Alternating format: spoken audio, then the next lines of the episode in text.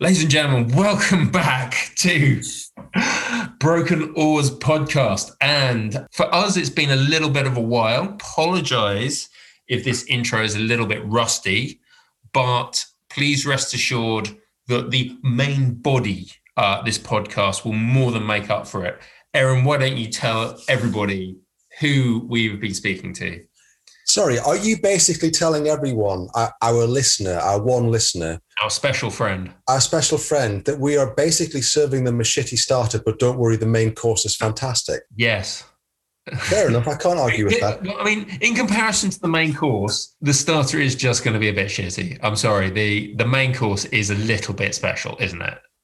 The main course is special. And, and the reason why it's special, dear listener, is because the person who is our guest today is a man who pulled five two kilometers in a row in the service of Race the Thames and London Youth Rowing. And his, his name is Lewin Hines. That's what we're talking about, isn't it, Lewin? Your, your amazing performance in Race the Thames. Briefly, briefly, I, I, I thought we could generally talk about what has been a fairly intense kind of like six weeks of rowing machine activity and that would be good because there's actually a lot to unpack there, and there's a there's a very very big shout out to be made to London Youth Rowing, Andy Hodge, and the Race the Thames 2021 mob in general. But no, no, we're we're going to talk about somebody vastly more important, uh, more capable, and more knowledgeable. I know who it is. I know who, who it is. is. Who's it?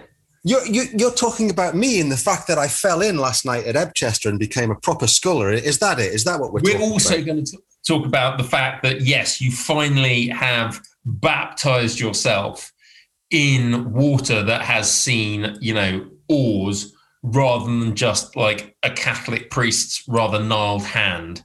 You you know the gentleman Wim Hof who advocates swimming in, in glacial rivers and cold showers every morning and yeah, he's uh, Scandinavian, isn't he? He, he he he does have a certain Teutonic um, bent to his philosophy. Oh my god, he's not German, is he? So tragic when you meet a really stupid German because you think they're all meant to be intelligent, and he, then you meet like one who says, "Yes, what you need to do is swim in glacial water." It's like, no, you don't. You'll freeze to death, you daft bastard. I, I don't remember that quote from Arnold Schwarzenegger's Terminator, Lewin, that you've just done there, where, where, where the Terminator to, to get ready for battle would go swim. I, I thought of Wim Hof in the split second between me burying my bowside blade, thinking, I've got this, I can save it, realizing that I couldn't, then also thinking, Lewin is really going to take the living piss out of me just before I bit the water hard. After I actually hit the water, um, I think Wim Hof might be right because I couldn't think of anything else other than how freezing cold it was. Because obviously, the rivers in the Northeast um, are proper rivers, they're not heated like the rivers that you have down south.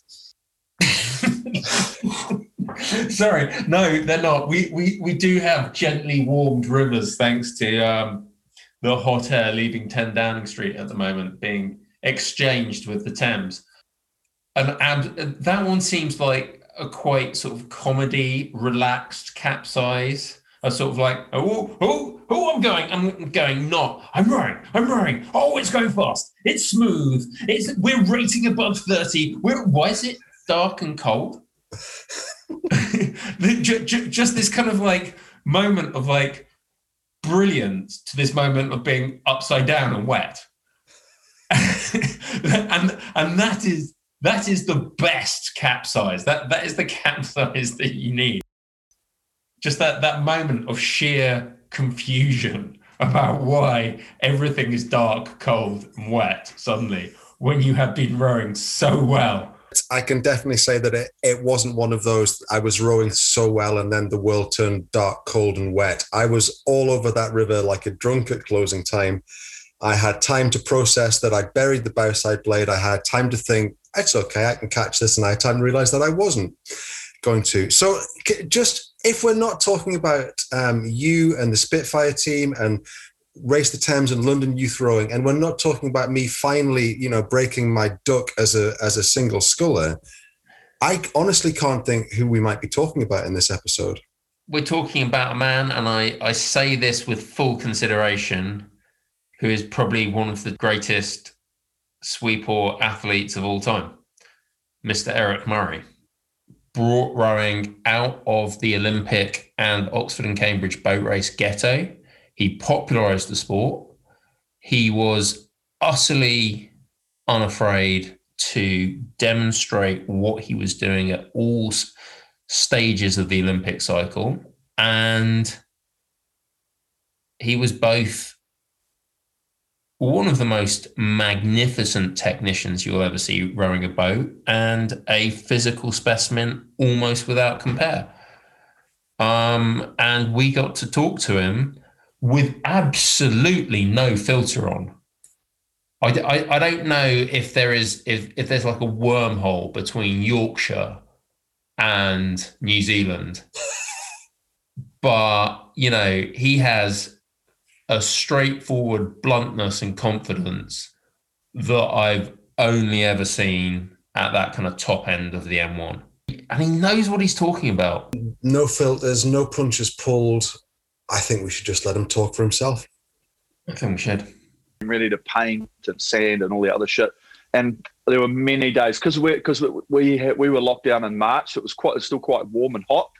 Um, and like I'd be on the beers all day, like all day from about nine in the morning and just be working, drinking, working, drinking. It was so bad. It was so bad, but so good at the same time. I find that it helps with the edging when you're doing very fine gloss work. It just steadies the hand somewhat. Oh, it does. It does. I'll agree with you there. I briefly went over those questions that someone put on. I'll just wing it. Whatever you ask me, mate, we'll go for it.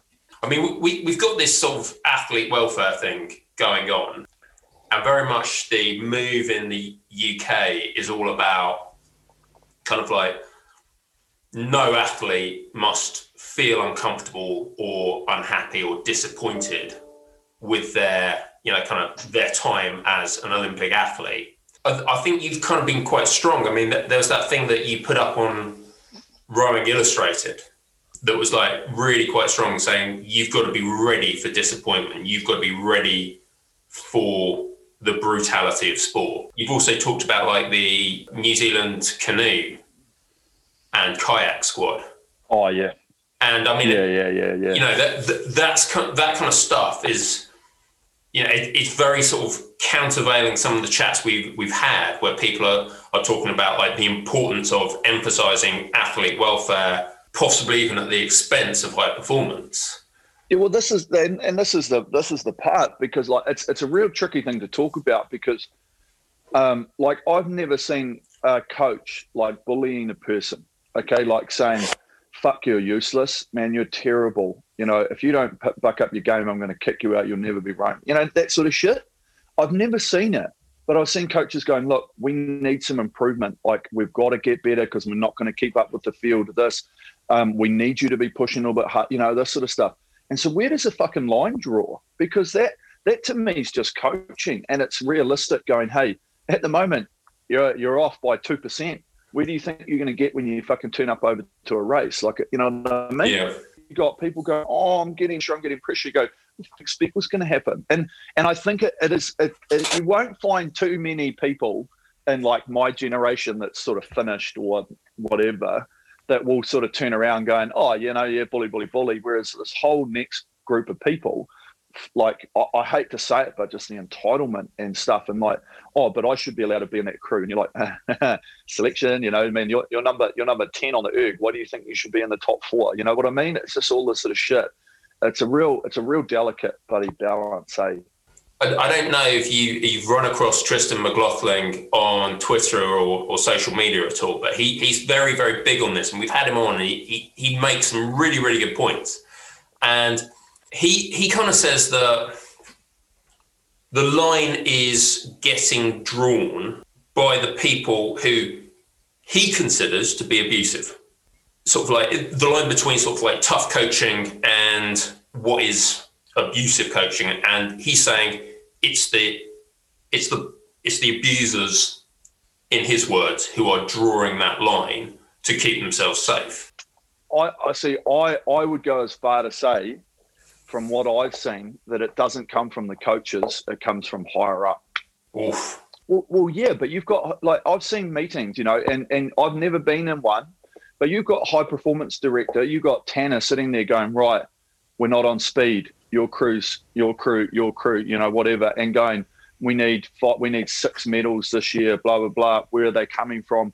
And so, where's the pressure coming from? It's not the coach; it's him. And because he's going, we need this for our 30 million euro, well, uh, like 20 million pound fucking fund. And like Row New Zealand's no different. You know, we get we get like 16 million bucks a cycle, and that comes from the results that happen at the Olympics. And who's in charge of that? It's the high performance director. So they're the ones that I reckon are the ones that are putting the pressure down on the coaches who then put the pressure down onto the athletes. So if there is any disconnect, I don't think it's a coach. Like, why would a coach do it? Like that the only reason they're doing it is because they want to make the crew better. They don't want to belittle anyone. They don't want to like, you know, I, I just can't see it happening. I reckon it's way up here. And it's just that they uh, like their job is based around that. And they're the ones getting the big bucks like our high performance here. And Tanner must he must have been getting what two, two, three hundred thousand pounds a year. Must have been. You know what I mean? I'm, like, I'm, someone, I'm not going to disagree with you. I mean, no, but and so so he's his job of earning that money and having a fucking great lifestyle is dictated by the crews at the bottom, and so he just pushes the pressure all the way down, and that's why I reckon it comes from up here and not in the middle. Lewin started smiling halfway through that because he's made the point before that it's the athletes that end up working for essentially just slightly above minimum wage in the UK who end up with knackered bodies, completely broken, you know, leaving the sport at 32 or 35 and, and then having to find their next career. And it's the the performance directors and the coaching teams who end up having quite nice 20 and 30 and 40 year careers with good pensions at the end of it. Uh, and Lewin's, and Lewin's made the point that yeah, but without the athletes, what have you kind of got? But you're yeah. the, the chain you've just drawn, it's drilling down from the top, which is we need this amount of medals to keep our funding coming in, which goes to the coaches, but it's the athletes who then carry the can for it. Yeah, yeah, it is. Yeah. Well, let's. You want to rip into it, man? Yeah, go let's for it, man. Go. Let's. We can talk about all this as we go. Eh? Yeah, I mean, I reckon, I reckon, I reckon we're losing some good stuff right here. I mean, I, I was, sorry. I mean, I, um, it stops recording as soon as we we come off on. So we we can we've got all that. That's, oh, okay. We started doing this with Hodge, oh, Eric, when we when Hodge came on, and we basically started the podcast. He was talking about Lewin's wallpaper. Um, so, can, just to kind of wind back at the start, you you, you, yeah. you talked about an athlete coach dynamic and the feeling that it's coming from the top. Have you ever have you ever experienced either yourself or seen yourself something that you thought? it's come from the top. It's these coaches have been told, right, we need X gains in the next in the next part of the cycle. Have you ever been witness to something that might have pushed the line between tough coaching, pushing people on, and and that kind of toxicity that that you're talking about? Not really, eh? And this is the thing. I like. I, I guess the I, I we were pretty lucky because we we were winning. Okay, and so um, when you're winning, you're not getting the pressure. Um, uh, like I can't really remember back, like when we were back in the four year, you were getting you're getting pressure from the selectors, like, come on, you know, we've got to keep the speed up. You know, if you want to win, you've got to do this. So you're getting pressure to perform, um, not pressure from like the high performance end. Um, the only couple of times that I've really uh, like felt, and this is why I mentioned that, was that you know, when I in 2011, I was going to come back when when my son was being born, and we had to have a meeting about it. You know, like we had to have a meeting with every man and his dog, like saying, "Hey," uh, and they're all going, "Oh, this is going to affect your performance and this and that." And that was the one point where I thought, "Hang on, this isn't. Is this about me or is this about winning medals?" You know what I mean? Like, in any normal situation, you should have gone, "Great idea. How can we help?" But it wasn't that situation. Mm. And and I know that there's I know that there's layers upon layers of stuff because if you do it for one person, you've got to do it for everybody. Okay. Um, I felt that I was in a position with, hey, I've, I've won a few world championships and, and we're looking good. You know, um, surely I get a little bit of leeway. Now, if you're just the person that's just made it into the team and you're like, hey, I need this time off to go and do that, that's not acceptable. Okay. In my books, that's a no go because you can't. But if you're someone like um, if you were like Pete and Andy and they were like, look, you know, we don't want to go to these World Cups because, you know, I want to do this and I'm going to get married. So I'm going to take like a couple of weeks off during the season. uh, go for it. You know, and and the, and they should say, how can we support you in that? Okay, here's a program that we want to do off water before you come back. And just remember, we just you know the overall theme. We know you want to win as well as we do. How can we support you? So that to me was that situation, and then just the just like that's why I mentioned that it's just comes from higher up because when when Dick did have a spat at us and he had a bit of a Barney, um, like when when when he walked out of the room, the high performance director said to us, "What did you do to him?" And we're like, "Hang on, you should be turning around saying, mate, that's not acceptable what you just did to the boys. Um, you shouldn't be the other way around, like it was our fault to him. You should be like, hey, and he should have stopped it halfway through. You know what I mean? So I, I didn't classify that as bullying because he just lost the shit and he was just stressed or whatever the hell it was. And we all have those occasions we like just lose it. Um, it was just like, wow, this, this, is pretty funny. Well, I thought it was funny. Hamish didn't. Um, and, and, and that's the situation. But you see where it, I feel that the top is just pushing it down. Um, and, and I do, and I 100% believe because, like, I don't know how the model works overseas, and I don't know how it does in every country. Um, but you know, if coaches are on a salary, there's no bonuses here. So, like, if your crew wins or it doesn't, you keep getting paid. You know, athletes, we just get a different level of funding. So the athlete wants to needs, should I say, to win more than a coach needs them to win. And the high performance manager is the one sitting at the top saying, "We need you to win. We need as many medals as we can." So they're sort of pushing pressure down the middle people are like, yeah, okay, yeah, I, I, see that. I want them to win as well. But crew losers, who cares? They get keep getting paid. They don't lose their money.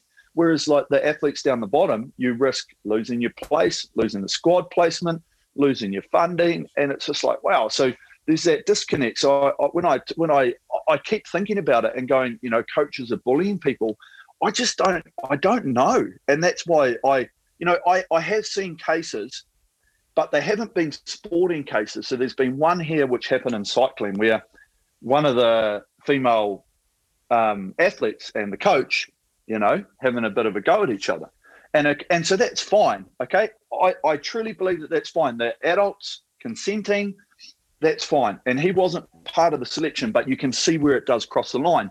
The problem was that they were saying to her training partner, hey, don't say anything. You need to keep your mouth shut there you go. So uh, you know what I mean. That's that's not it's not bullying, but it's right on the line of like, whoa, hang on, that's slightly threatening.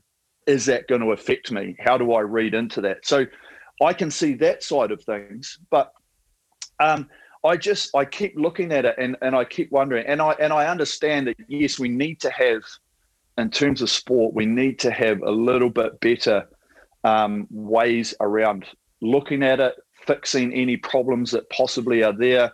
Um, but we've got to keep realizing what the hell we're doing. It's high performance, you know, and it's and the, the reason that I I truly believe that all of this pressure and all of this stuff is coming from the top. It's no different if you're in business. Okay, you're the CEO or you're the general manager. We're we're not making money. We're not making money. So what do you do? You put pressure on everyone below you because you can't make the money. You're not the one at the at the coal front. So what do you do? You know, and so you start pushing and pushing and pushing these people down below you. Um, and you push the middle management who now pushing like lower management or the, the workers. And everyone's like, man, he's on my case all the time. Who started that? It wasn't it wasn't them. They didn't start it for no reason. It came from up here. Um, and that's where I know they're sort of saying we're going to review the processes for every sport and we're going to look into it. But I just wonder if they're looking in the wrong place. And and but this goes right back do you want medals or not? You know, if you want this to be, and I said in my article I wrote over here, if you want this to be fun and fluffy ducks, that's fine. Okay, but if you want medals, that's a different story altogether because you can't win medals by having an airy fairy all the time. Oh, that's okay. Oh, you got eighth. It doesn't matter. Don't worry about it. You might get better next year it's like no we, have got to lift our game how are we going to do that and you've got to put pressure on yourself you've got to get pressure on you because like we wouldn't have trained anywhere near as hard as if we didn't have dick okay and i guarantee you that all the people that got coached under Spracklen, all the people that got coached under Jurgen, um, there's a whole range of them and they would never have trained or been as precise as they were if they didn't have those people and then they turn around and go oh you know and and it's generally the people that are missing out are the ones that are coming back now going, hey, buddy, yeah, I felt really like, oh, this happened to me. And it's like, yeah, but don't be on the cut line. Don't be on the cut line. You know, if you're on the cut line, shit, shit goes south. you're basically saying if you want if you want victory, if you want the medals, the pressure's going to be there. Yeah. Yeah. Yeah. And and and we we had we had huge amount of pressure and I questioned my resolve sometimes because I was like, man, I don't know if I can do this. And and there'd be times where you'd, you'd be thinking you're rowing well, and the coach is just like harping on on the water, and then he'll get off and and really good piece, and he's like, need to push harder. It's just clear that you've got to work harder. You've got to be doing it better. You know, we've always got to strive for more. We've got to strive for more. Okay, and and we ended up winning, and you win the Olympics, and you go, you know what? Now I've got a foundation. I know what to do now and I've said it many times to a lot of athletes, and I say it when I go and speak to corporate people, and it sounds really stupid. You've got to learn how to win. You've got to learn how to win. You've got to learn what the package is in terms of training, in terms of like physiology, psychology, everything all comes into this package that allows you to win. And you've got to learn what that looks like. And you go, because some years you'll get close and you'll be like, shit, we were so close what do we need to work on? Because this was good, our fitness was really good, but our technique stuffed it up. Okay, it's technique. Or you could be like, technique, fitness was good. We just we screwed up the race. Okay, we're into psychology. You know what I mean? And and that's what it's about. And so you've got to learn how to win first. Then when you win, you take that framework that you've already got, you've got all the little facets in there, and then you can progress on there. So once we once we had won in London with Dick, it was like, man, I, I don't want to go down that that track of of of banging my head against the brick wall every day and just row like 14 sessions a week with nothing in between. Um, I want to do this differently. So you go on a different track, but you still know the framework that requires you to win because we've learned how to win in the pre- in the past. So now all we're doing is we're going to change what we're doing. We've still got all the data, and then we went out and we kept winning. Okay, and that's it. So we completely revolutionized our training, but we was we could still go out there and win because we had learned how to do it in the first place. And I think that's a key to a lot of it. Yeah. I mean, just to pick up on that, we when we rode at Agecroft, our coach Dennis O'Neill said most people, for example, when they go to Henley for the first time, they don't row the race; they row the event.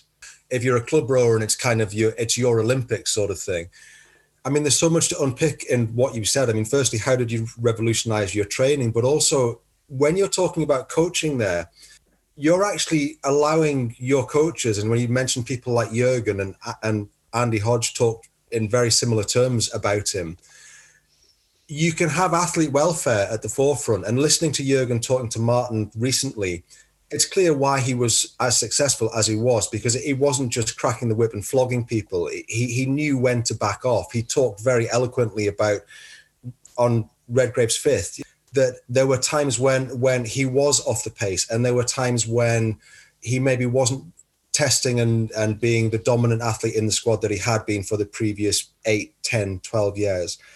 But the the the job of a coach is not just the data side it's the intangible stuff of how you build the crew and how you put those elements in place. And that's a hmm. learned process. And unless you go through the process and it's a hard process the pressure's there for a reason. It's to push you to your height.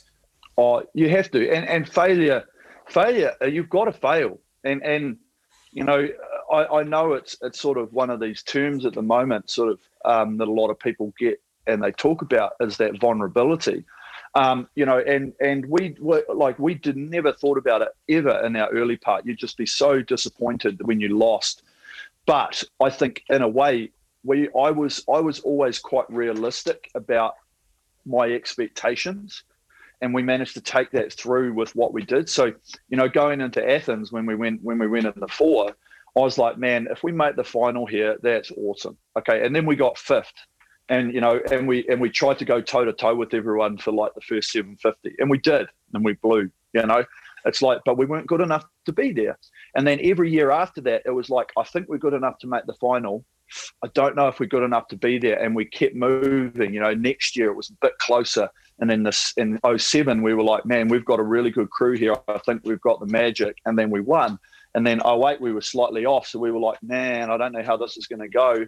And, and so that was that's the way you've got to be able to do it as an athlete is learn from your mistakes and learn from shit that's not going right and learn from the numbers that, that have been given to you. You know, there's no point in going doing a three day um, like thousand meters before you start racing. You know, and in the pair, if we did if we did like 315, I'd be like, man, that's not good enough. You cannot win a race doing 630. You got to be sub that. And if you can only do 315 for like a K and a pair, mm, you know, you've got to be scratching your head going, shit, we, we might not be able to do very well here. And that's the thing is you've got to learn from that. And then when you go out and train, it's pushing the boundaries. So you don't make it back to the dock. You know, you, you die with a K to go.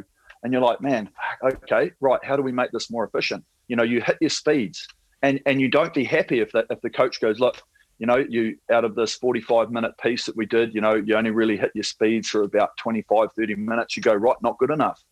You know, but you've got to push yourself to that limit to be able to find where you go.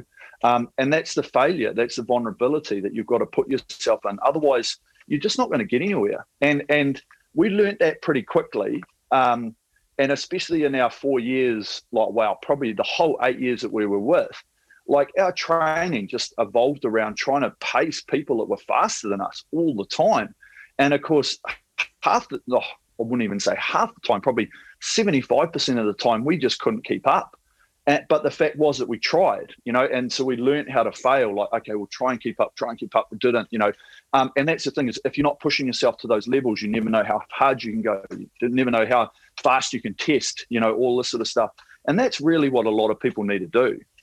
Sorry, Lewin, can I just ask one more before you? Yeah, no, yeah, it, it, it's just what you're actually saying is Lewin and I have talked before that as rowers at, at every level, you tend to think we're all quite strong-willed individuals, but you're actually suggesting, and if I've got this wrong, then just say so.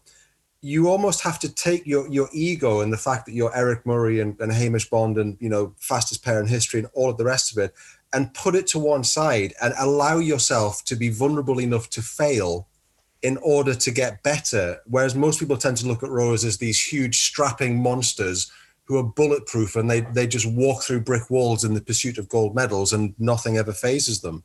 Is, is it really just taking the ego, which you need to win, and, and parking it to go, right, we need to fail here to get better?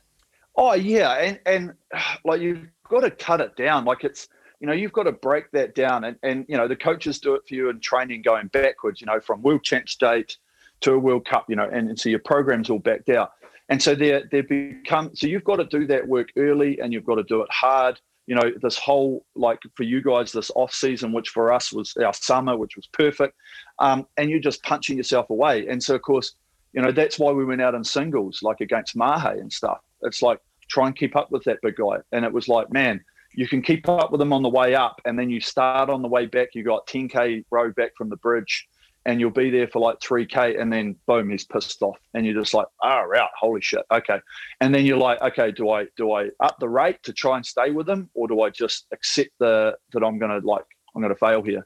And so you go, no, no, I'm going to up the rate. So he's on, he's on 18, 19. So you're up on 21, 22, trying to stick with him. And you go, I'm going to try and stick with him to this point. Yeah, I'm still here. He's upped it. And then now you're keeping on. And so it is. It's just the ability to do that. But also, you just can't be satisfied. And, and, you know, it's it's no different with any sport. You know, people go, "Oh, did you ever have the perfect race or the perfect round of golf or the perfect uh, shot or whatever like this and you go well no because if you did you quit you know so you're you're always searching all the time and so for us you know you'd go out and we'd do some phenomenal training pieces and you go man that was fast. It's super quick. But you're like yeah but we still hit too much water okay yeah okay now nah, we still had that pretty rough patch through the middle when we went through that wash wasn't good enough and so it's just the ability to look at that and go we've got to just keep trying to be the best stay at the top as much as we can um, and and that was it. You know, we just wanted, and and I think a lot of it was driven by Hamish because he just hated not winning. You know, in training and in racing, and so I just bought into that as well because most of the time I'll be like, oh, you know, yeah, but it's only a five k in training, and he'd be like, nah.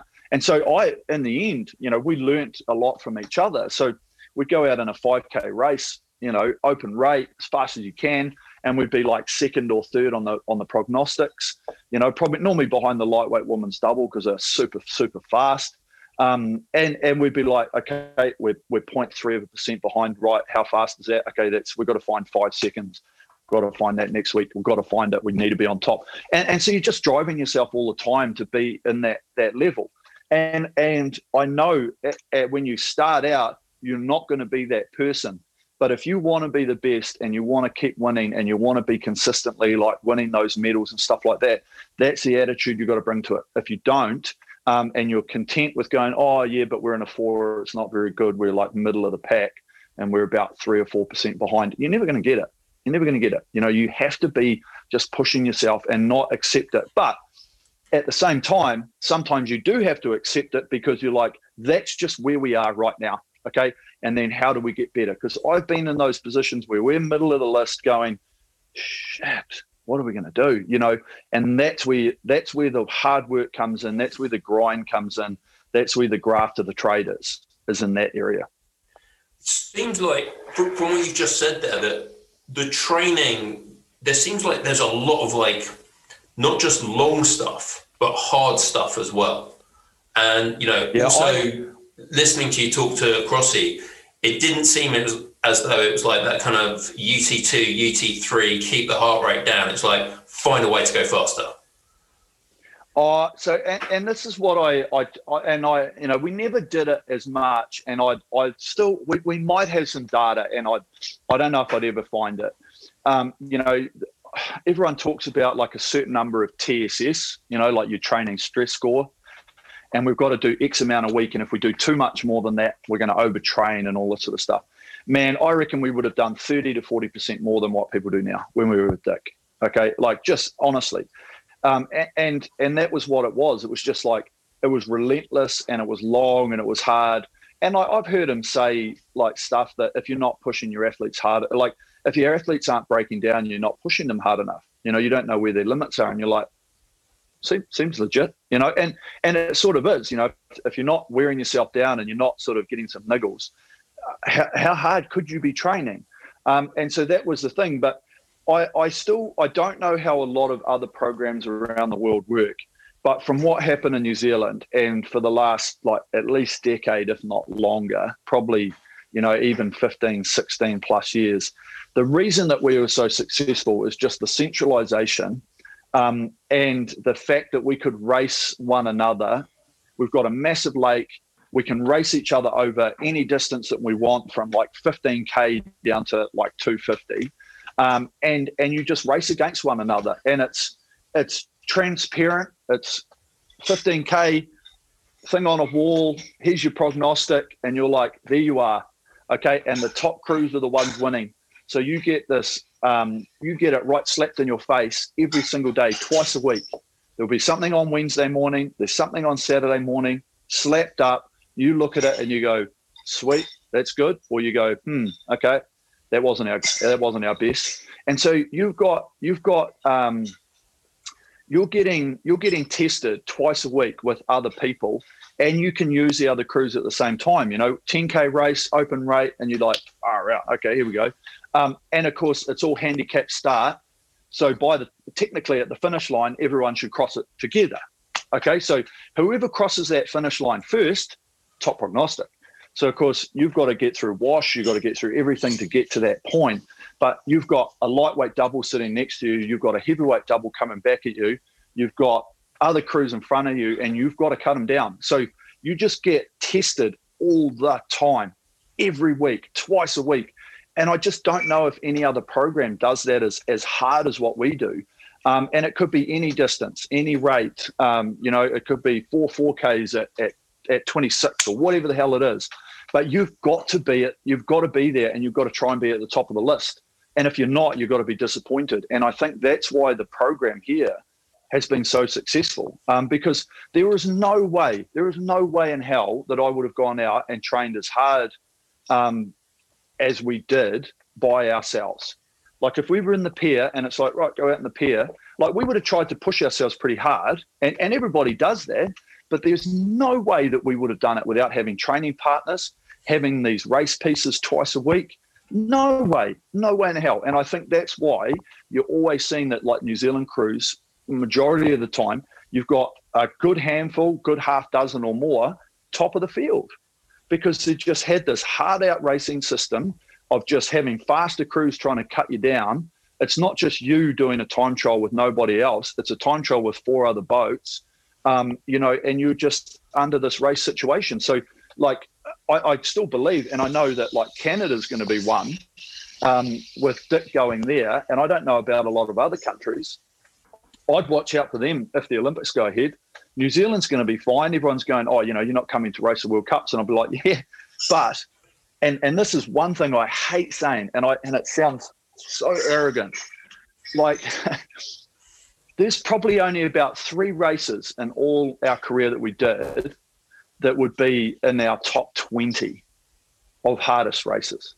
You know, like the the the world the world champs at Karapiro's right up there, probably probably number one. 2010. Um, but then apart 2010. Yeah. But apart from that, the the number of races that we raced against Joe and Nathan in the double here on Karapiro, and Dick would go, you got a five second head start, don't let them catch you. And you're going, come on, five seconds in front of a double that is world champions. And so they're there at the thousand. We hold them for 500 and then we try not to let them piss off. Um, that's what we had to do. And so you're doing that in a race situation where when we turn up into a normal race environment, oh, we're in front, you know, and, and, you're still trying to push yourself hard, but you don't know what hard is until you're trying to not let somebody pass you that you know is quicker than you, and you're doing everything in your power to beat them. Um, and that's what I believe the program here is so has been so successful and has produced so many winners. You're not turning up to race at the Olympics.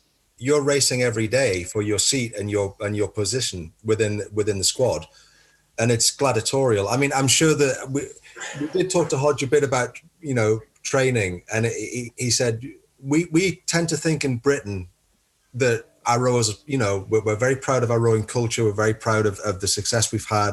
We think our program delivers that success. But he said, man, when we actually saw what what Murray and Bond w- were doing, we realized why they were so quick because their training is just, was just brutal. What I was going to ask you, and, and it, it's something that, particularly the comparison of you guys versus Pete and Hodge, was that it looked like they they their technique seemed to be very much within themselves. They were upright. They weren't kind of like this massive reach each. But when I looked, you know, when I've seen stills of you, yourself and Hamish rowing, it seems like you were going for every single inch of stroke that you could. And mm. were you, do you think that you were more willing to put your body, your backs, your knees on the line than the next guys out there? Uh, so I, I, tell I tell people, you know, like rowing, rowing rowing's like a one year experiment. Okay, you you throw everything into a big can. and you go, this is how we're going to do our weights. This is how we're going to do our fitness, and this is the this is the technique that we want to find, which which complements them. Because if you if you get if you get really strong, you can't do the technique as if you would do more miles because you're going to be a little bit stiffer in shoulders, all this sort of stuff. So you do a one year experiment. Hey, this is a result. Okay, that was good. Okay, let's change it next year, or let's continue it, or let's tweak it and that's rowing in a nutshell. It's probably every sport in a nutshell. Okay, you you you create this is our this is our way we're going forward, and and you just do it. So in terms of our technique, um, we we didn't do a lot of technique with Dick. Like he'd talk about the boat movement and the feel, and just and bits and pieces, but we never went out. we never went out for these these U U three sessions that you talk about and just okay, we're just going to work on our technique and we're going to paddle it along. Okay, Dick Dick said to us in a in a meeting one time, he goes, "You can change." You can change technique from race to race. You can focus on technique from race to race. Okay. He goes, something doesn't go right, you're missing the catch or you're, you're hitting the finish, whatever it is we can adjust that by just doing a row before the thing and then going out and that's your focus for the next race. You can't make up a thousand kilometers overnight. Okay. And so that was the philosophy. It was like, do the work now, worry about that sort of shit later. Okay. And so you, you're, you're doing your technique while you're under the pump and, and while you're doing it every single day. And that was the hardest part around a lot of the technique here and that's why you see a lot of New Zealand crews. And if we go historically, if one looked at Rob Waddell and went, mm, looks a bit ugly, and everyone looked at the twins and went, "Hmm, it looks pretty like jerky." Doesn't matter. They're winning. Okay, so they were just finding a technique that worked for the like the training that they were doing. You know, like those girls are sitting in a double doing like 152s going down a course. And you're like, there's no way a woman's double should be going that fast, like in training at like 2022. You know what I mean? You're just like going, this is ridiculous. But that's what their training managed to make them do. So then there was just such a small gap between them going from training pace to race pace. Um, and that's what we found is that we were just trying to survive our training. and I and, and it was, it was survival of the training, but trying to do the technique at the same time. And so we we still were good enough in ourselves, and we had learnt going right back to your conversation about learning shit when you're younger and in the early stages about what makes a boat move, what we should be looking for, the focus points and stuff like that, to be able to make our boat move. And it was for us, we were just trying to make that boat run as fast as we possibly could and just not put any effect on it. So we weren't okay. We had great erg times, but we weren't that strong. Okay, we did not spend a we like after 2010, we didn't step a foot in the gym. So of course we did zero weights, but we did a lot of stuff on the water, bungee work, you know, power strokes, that sort of thing. But it was it was dictated in a in a rowing motion. So of course that's why rating came up a little bit, power out of the blocks came down a little bit, but endurance over the race was just like see ya, you know, and and we'd leave people behind. Um, and so it was really that was our focus for, for what we were trying to do. So there's so many ways to skin a cat. Um, and we just had to package what we had and the way that we were doing it in order to make like supplement what we were doing. And that was basically as good as it could be. So it was it was testing it in real in real world real time conditions. We because yeah, we, and and and like you can't you can't just go and go oh, we're going to do like heaps more technique today. Oh, we'll go do some technique sessions because you're just wasting your time. This because you can do that technique, and like we used to do it in the four, you know, and you just spend days upon days and sessions upon sessions going, yeah, that's it. That's an oh, that's a nice fit. Yeah, yeah, that's nice. That's nice. Yeah, cool. And then you'd start to get up to speed, and you'd lose it, and you go, well, hang on, maybe we just need to row under pressure and find out how we can make it work under pressure. And I know it, it there, there is a crossover because you can't do that when you're younger. Yes, you need to break that down.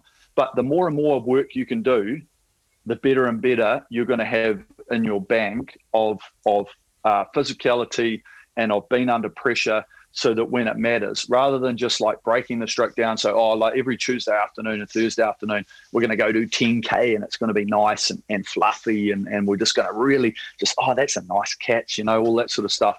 Um, we just didn't do that. And like, does that work? I don't think it works young, but as you get older and you get more experienced, you just need to be because the margins are so small that if you're missing out on kilometers here every week or you're missing out on, on time and heart rate zones, um, you're missing out on what the best people in the world are doing. And it does. It comes down, you know, it comes down to, man, we did an extra like 200 Ks more than these this other crew, and that could be the difference between you and that. You know, it, that's literally what it falls down to because in in in Britain, uh, historically, we had different styles of rowing. You you would have a, a Thames tradesman style with a kind of a, a hunched back and getting as much length as you could, or you might have a Cambridge style, which would seem to be more elegant because of all of you know the British class associations and, and that kind of thing. And then as Jurgen came in, we got this GB kind of standardized style. Peter Holmes, the uh, brother of the late Andy Holmes, was our coach at Agecroft for about a year. He wanted a more Spracklen-esque approach, which is just get as much pressure on the pin as you can and as much pressure on the face and do the work and do the miles and the technique will almost sort itself out. If if you just go as hard as you can, you'll you'll eventually work it out. You've got enough technical knowledge to know when something's working when it's not. But the main thing is doing the work and the miles in the bank will eventually bring the technique up with the with the fitness and the power as well. Yeah yeah. And and and and technique develops over time as well. And like you know i don't think you can give and because you know what we were doing in our technique and sort of probably the last five years in the pier like you couldn't try and teach a 21 year old to do that i don't think okay? Like you could you could you could arrange it slightly and go these are these are the sort of things you want to think about but i don't think you could have given them what we were doing you know real patient around the finish and zipping into the front and all this sort of stuff because they just wouldn't be able to do it. Um, and that's and that's the other thing with technique is technique has to develop for um, your body shape, your body style, the way that the program wants to go. You know, um, because if you are like generally, you looked at the British tall guys look really strong because they've done a lot of weights in the weights room. So your technique is dictated by your size.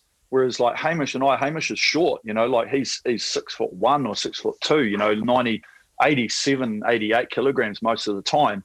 You can't get him to row like one of those guys, okay? Because he just can't.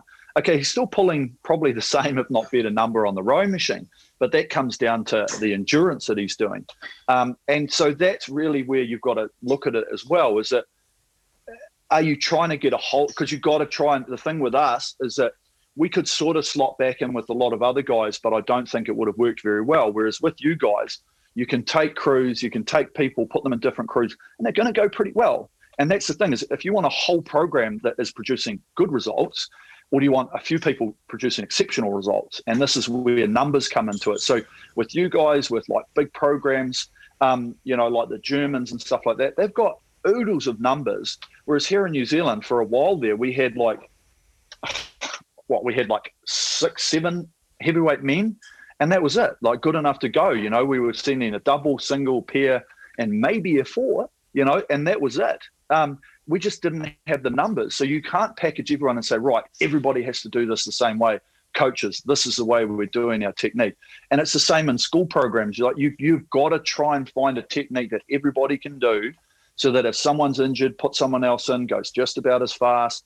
Um, otherwise, if you're just trying to do different techniques with different crews, you know, it, it's just not really going to work that well. Um, and I feel that's, you know, that that's just part of it.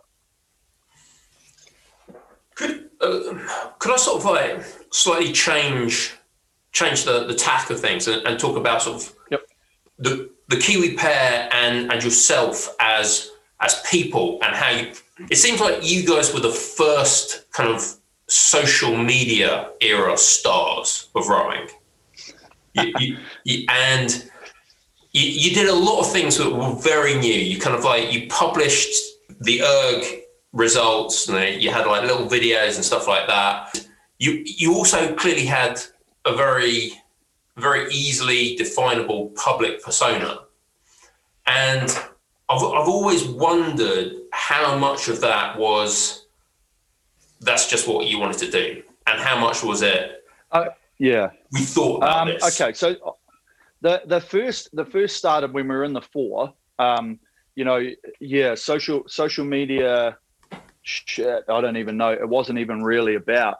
So I I used to build a website, and it was you know Kiwi Four, and so when you're overseas, because you, you're, you're emailing people or whatever, but like every couple of days you can write a blog. You know, it's basically back in the blog days and it would just go on our website so people could be like hey we're in we're in uh, czech republic training look at it it's bloody 40 degrees this and that training's going well blah blah blah just telling almost just keeping everybody that's following you um, behind it and then once yeah like social media started coming out and like the facebooks and stuff like that yeah we created the page and so then um, around that it was still like just information giving people information and and learning about you and stuff like that and and to be fair, like we we were we were the first ones going, hey, you know, um, people want to know about us. People want to know what's happening. Um, you know, as we saw it growing, and so the posting side of it, like Hamish was not really. Um, he did later in the time, but not originally. It was sort of I was sort of driving that side,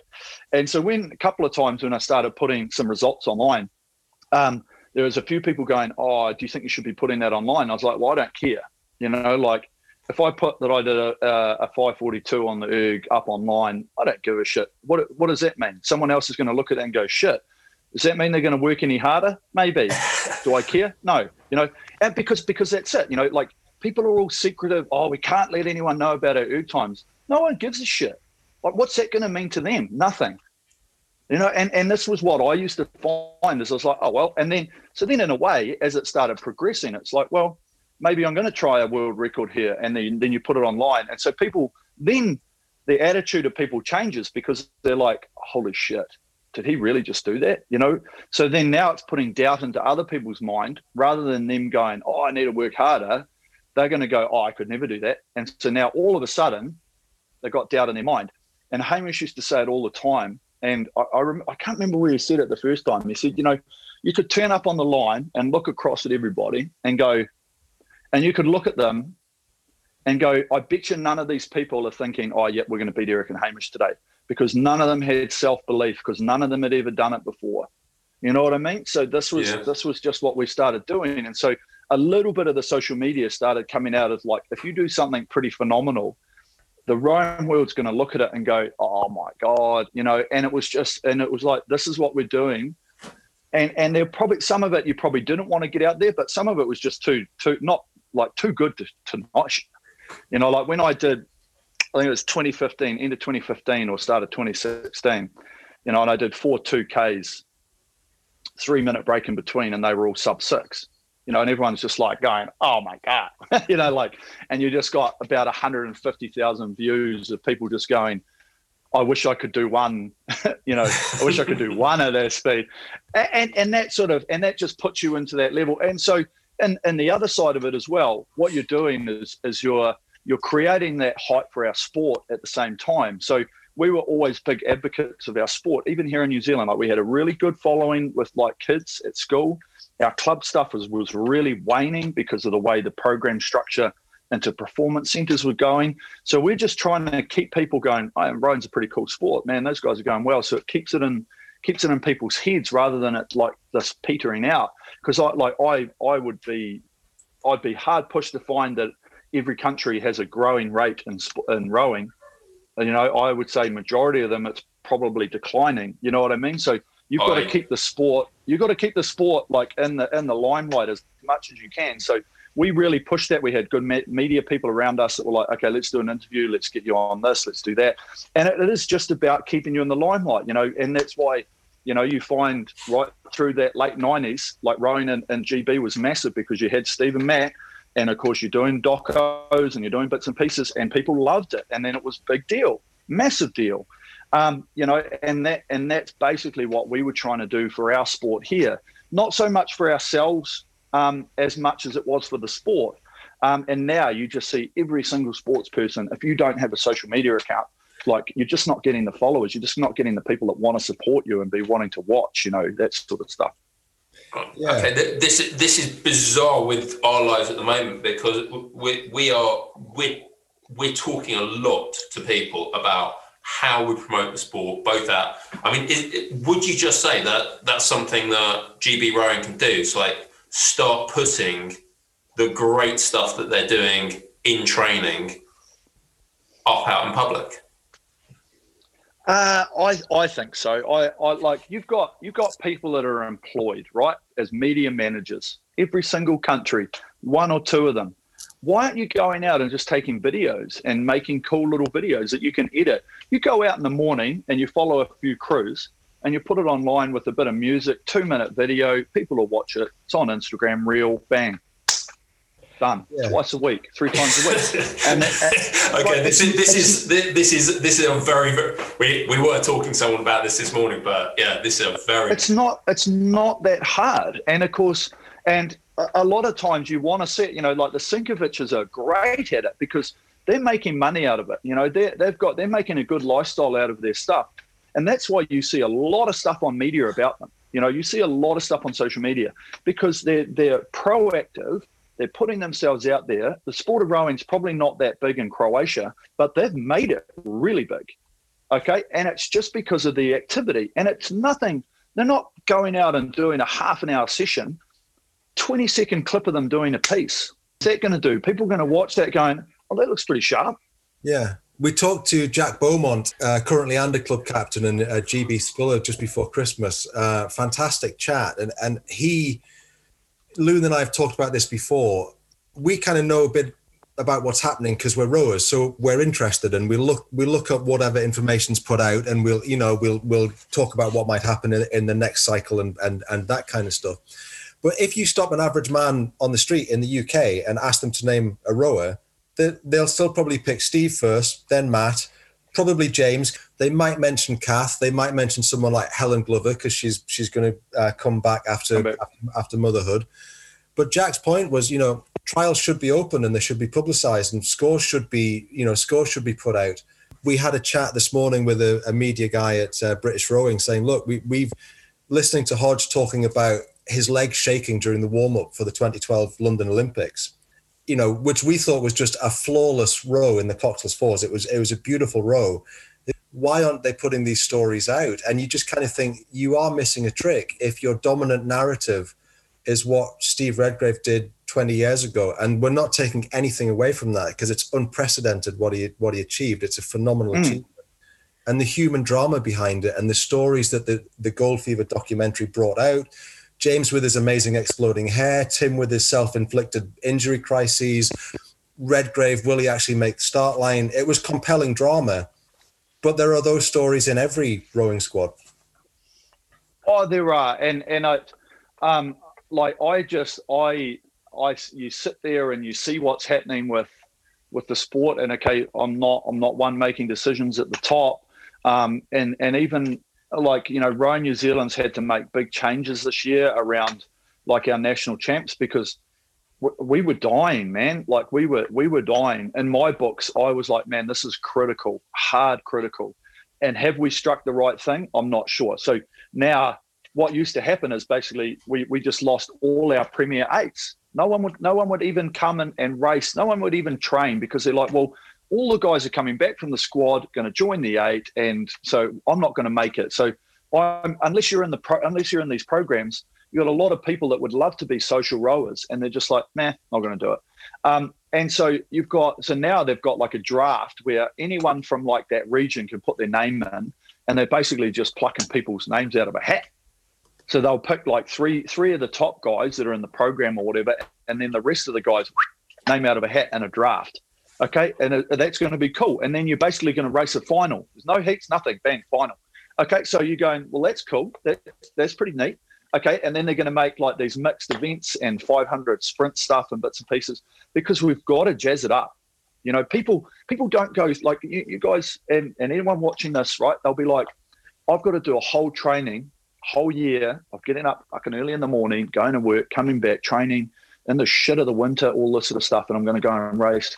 And what for? You know, like, and uh, I'm going to go race like these these guys that have been semi-professional or whatever. I'm not going to compete. I can't. So what are you going to do? You don't row. So then then you've got to break it down and say, well, where does the sport need to go? Um, you know, and I still truly believe we need a sprint distance event. We need sprint distance fucking rowing in because I would go and race like a 300 meter rowing race now. Doesn't matter. Like it doesn't because it's it's like all of 40 seconds, 50 seconds. Who gives a shit? You can hold on for 50 seconds. Done. Fun. Everyone finishes within like like five meters of each other. Oh shit, that was exciting. Um, and and and because 2K rowing is just it's taking too much time. And the, the the world's changed where people want shit right now. You know, we don't want to sit back and wait. Look at look at how e-commerce has gone. You know, shit, when I came over to the British indoors two years ago, and we're sit, sitting there, and someone said, "Oh yeah, you can order something at ten o'clock at night, and it's at your doorstep six a.m. the next morning." And I was like, "Bullshit! There's no way that happens." And they're like, "Yeah, just jump on the Amazon app, bang, it's done." I'm like, "Wow, okay." So the world has moved so fast, and our sports just stayed where it is, and that's why we're in trouble. That's why we're losing IOC places and all this sort of stuff. So you go, well, okay, hang on. How do we keep people interested? How do we keep it involved? Okay, now we're trying to develop coastal. Is that the is that the trick? I'm not sure. Indoor rowing, yeah, that can be part of it. I think there's a there is good element to indoor rowing because you get a lot more people. But how do we just keep jazzing up? How do we make rowing sexy? And like I've listened to a lot of podcasts uh, with different rowers, that always get asked the questions, you know, especially with like the row show boys, you know, what would you do if you're in charge?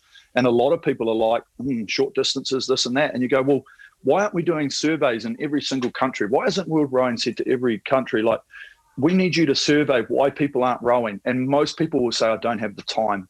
It's too long. I don't, you know, and so you've got to say, okay, so what does that mean to our sport? Do we need to become a T20 of cricket? You know, do we need to become what, what is it? What do we need to do in order to make this happen? Um, and and that something needs to change. Um, and so this is the whole thing with social media as well. Is you've just people are in, in limelight all the time, just posting social media. Look at the people that are making hundreds of thousands of dollars just posting pictures of their asses and shit all the time. Okay, people want to see that, but but the fact is that they're posting, they're they're active. So if you go, oh, I might follow Rowing New Zealand or I might follow GB Rowing, and and all the kids and they're watching these guys and they're having fun they're having a laugh and then they're out training. That is simple easy. You pick up your phone and you record 20 seconds and you chuck it on. Done. It's a no-brainer. Yeah. Yeah. Um, yeah and like and and that that whole transparency thing. Yeah I, I see why people don't do it with the countries and bits and pieces but same thing. Like you know we should be we we do the winter series here at new zealand where we do like um the racing, like with the like prognostic racing, handicap racing against different crews, and we get a pretty good crowd of like of of rowing supporters that come. Like I go and watch it because I know generally the gaps, and you'll be watching them come down. You'll be like, shit, they're going quick, you know, because you can tell which crew's out in front, and they'll win quite comfortably. And you'll be like, man, they. And then you find out what sort of head start they got, and you'll be like, man, they managed to hold it or they opened the gap. Um, so that's really cool. So yeah, like we we're we're open, we're on Karapiro, but I guess Caversham's like a bit shut the gate, don't let anyone in. and, and it, it is, is it's tricky to get to. I mean, and and to be honest, we've got trials. I mean, there are public trials where the results are all out there, but the fo- but after that, it's like the the next two sets of trials. No.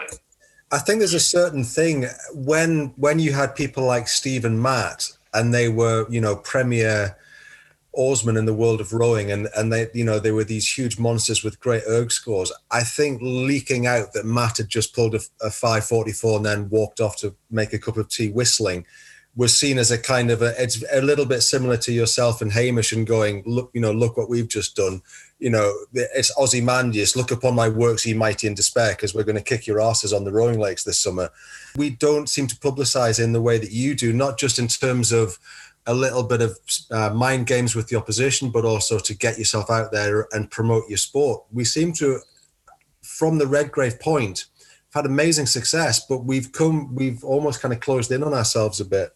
I mean, what's your perspective on GB rowing from the outside? Oh, very secretive.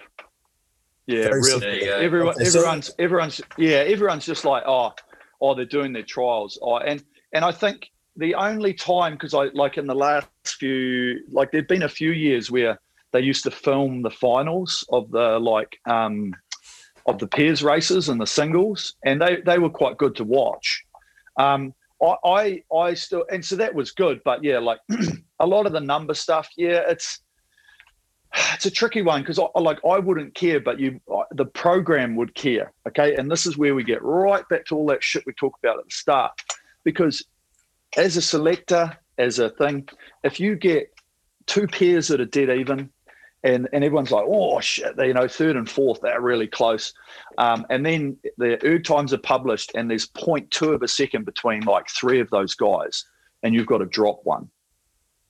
Okay, there's going to be people in the in in public and everything just just giving you shit, going, oh, but they they won their race by this much but he was this much slower on the erg. So shouldn't that make him better because he was better on the water? And they're like, yeah, but you've got this bias element where you go, okay, he's been injured for six weeks over the winter and he's only been back here for like eight weeks and he's still pretty good, but he's going to get better. See what I mean? So that whole selection thing is like there is a certain day when things have to happen, but there's another element of complexity that comes behind it and I just feel that a lot of sports are just like, we don't want to deal with that shit. Because if the media do start getting involved, which they always were, right? They were waiting.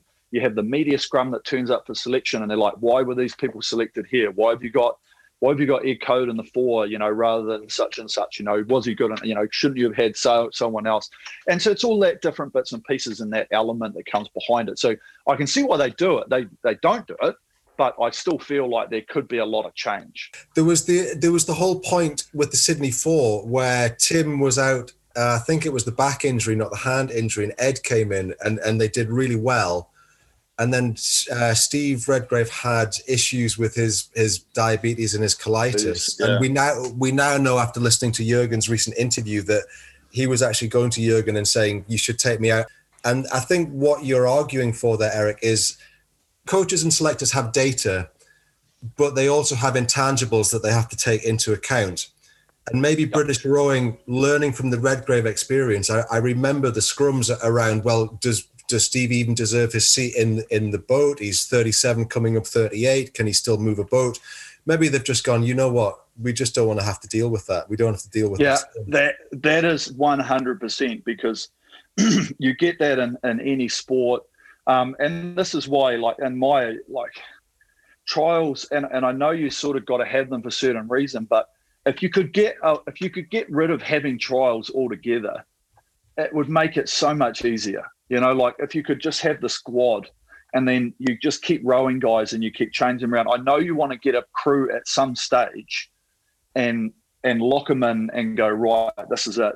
But you've got so much data coming through like every week. You've got people that are consistent. You've got people that are crap at the start of the season, and then they start coming through. So there is. There's just such a huge element of data and um, of historical stuff and knowing that people get better. Like I was before Christmas, like generally most years, I was terrible. Like I, my training was crap because I just I took a decent break, put on about five kilograms, and then I just spend like the first sort of twelve weeks just trying to get about half of that off and just getting my fitness back because I was like, you know what, I'm going to take a break because I need the break. I'm not going to do basically nothing for four and a half, five weeks, and then I'll slowly build back into it. Whereas, like when you are younger, you're like, no, no, I'm going to keep training through that break. I, I need to get there. I need to get there. Um, and so, if you took the data, if you said, right, selections in like end of December, I wouldn't make the team. You know, like, and, and but by the time you know January rolled around and we've done our real hard stuff over the new year and into that first week of January, and then by the time our 2K erg test came up end of January, start of February, bang, number one, maybe number two when Mahe was still there um, but generally number one, and you're like, oh well, now I'm back. But if you'd got me to do that 2K in like ah start of December, she would have been a bit ropey. So you know that's there is that element to it as well. So yeah, I see all of that. Yeah. The coaches and the administrators now need to take a bit of responsibility in their own role for for handling that kind of like arguably not brilliantly informed public and press opinion. Yeah, yeah, and uh, I just like you know you sometimes wonder, oh, you know, should I get involved in the program? And you know, even as an athlete, you're like, oh man, you know, I wish we could make a little bit of change here and there. But there's just so much that goes on, and you're just like, what what will this do to the program? And you've got to remember that you've got to take what? How many people are in a normal program? Like 60, 60, 70 people you know what I mean? And you've got to get them all doing the same things, and you like it just becomes it's it is like a business running all of these different things together that have to work. Some people are getting different treatment, some people aren't. Some people are new, some people are old, um, and and so what it's a complicated mess you know and and that's why it's really really difficult around like what what you want to do and what's currently being done what should be done and what's logically going to be able to be done as well. You know what I mean? There's just so much different crap around a program um, that, like, hey, you know, change is really difficult. And this is the one thing like, change is hard to do because you've got to unwrap X amount of time of this is how we've done it, which has worked and produced results. Why are we changing? You know, and that's one thing you got to look at as well and and you know you've got to take those things into account. You've got to say well you know this is what we've always done. We've always come away with you know a few olympic golds and and you know shit and world champs. We we top the medal table. So why would you change? You know and so goes right back. Is it, is it better for the athletes or what you know and so the, and so you're like well doesn't really matter because it's not about the athlete it's about the medals fair enough. Um, there's one thing Right, and, and it, it's, it's like a silly little memory I have of Lucerne in 2016. And it, it was a, you won in the rain. I, I seem to remember. And, and, and it, it, was a bit of an odd um, World Cup, and the British almost got beaten by the Aussies, but the Aussies caught crab on the line. And it, it, it seemed it seemed like a very incident full. I think it's the last World Cup before the Olympics. Second to last, sorry and it seemed like everybody decided they were going to have a go at you guys um, off the start. It was looking, I think, with 900 gone, like a pretty tight race. And then obviously, second half, I was never quite sure if you guys had a push in the, or people just couldn't keep up with what you were doing. Okay, so let's break down our racing. All right, when, we go for first it. went, when, when we first went in the pair, and like we were just like, ah, get out in front as hard as we can, yeah, yeah, um, and then you know, and then hang on, and that was and that was the way we did it. So so sort of 209, 210, maybe a little bit of 2011 as well. Um, we were just like, we've got to get out in front, and then and then you can control the race and do bits and pieces. Um, after that 20, the, the 2010 race, if, I've always said in different conversations, if, if we hadn't have been on Karapiro, I still don't think we would have won, um, just because I knew all the landmarks. Um, I still think that Pete and Andy burned too much energy between about 600 to go and about 400 to go, because they put like if you if you do the math, um, they went from we didn't slow down but they went from being pretty much even to having like a full canvas. Okay. Now, if you take a, a, a boat length being about two and a half seconds, they've had to do in that time a third of that. So, what, oh, nearly nearly a second worth of, of energy in 300 meters. So that's like going from a one 137 split down to like a 134 for that amount of time. That's a lot of energy. Okay, and I think they burned that there, and then they didn't have they they they did that. It was good. It's, it's where it worked. But then when Hamish and I burnt that three seconds of energy was between the 350 and like the 250 to go, 350 and about 200 to go, and that's where we got in front, and that's how it stayed. Okay, so I think they just burned it at the wrong time. If they hadn't burned it there, and they'd actually gone at like that 350 to go, I don't think we would have we would have caught them.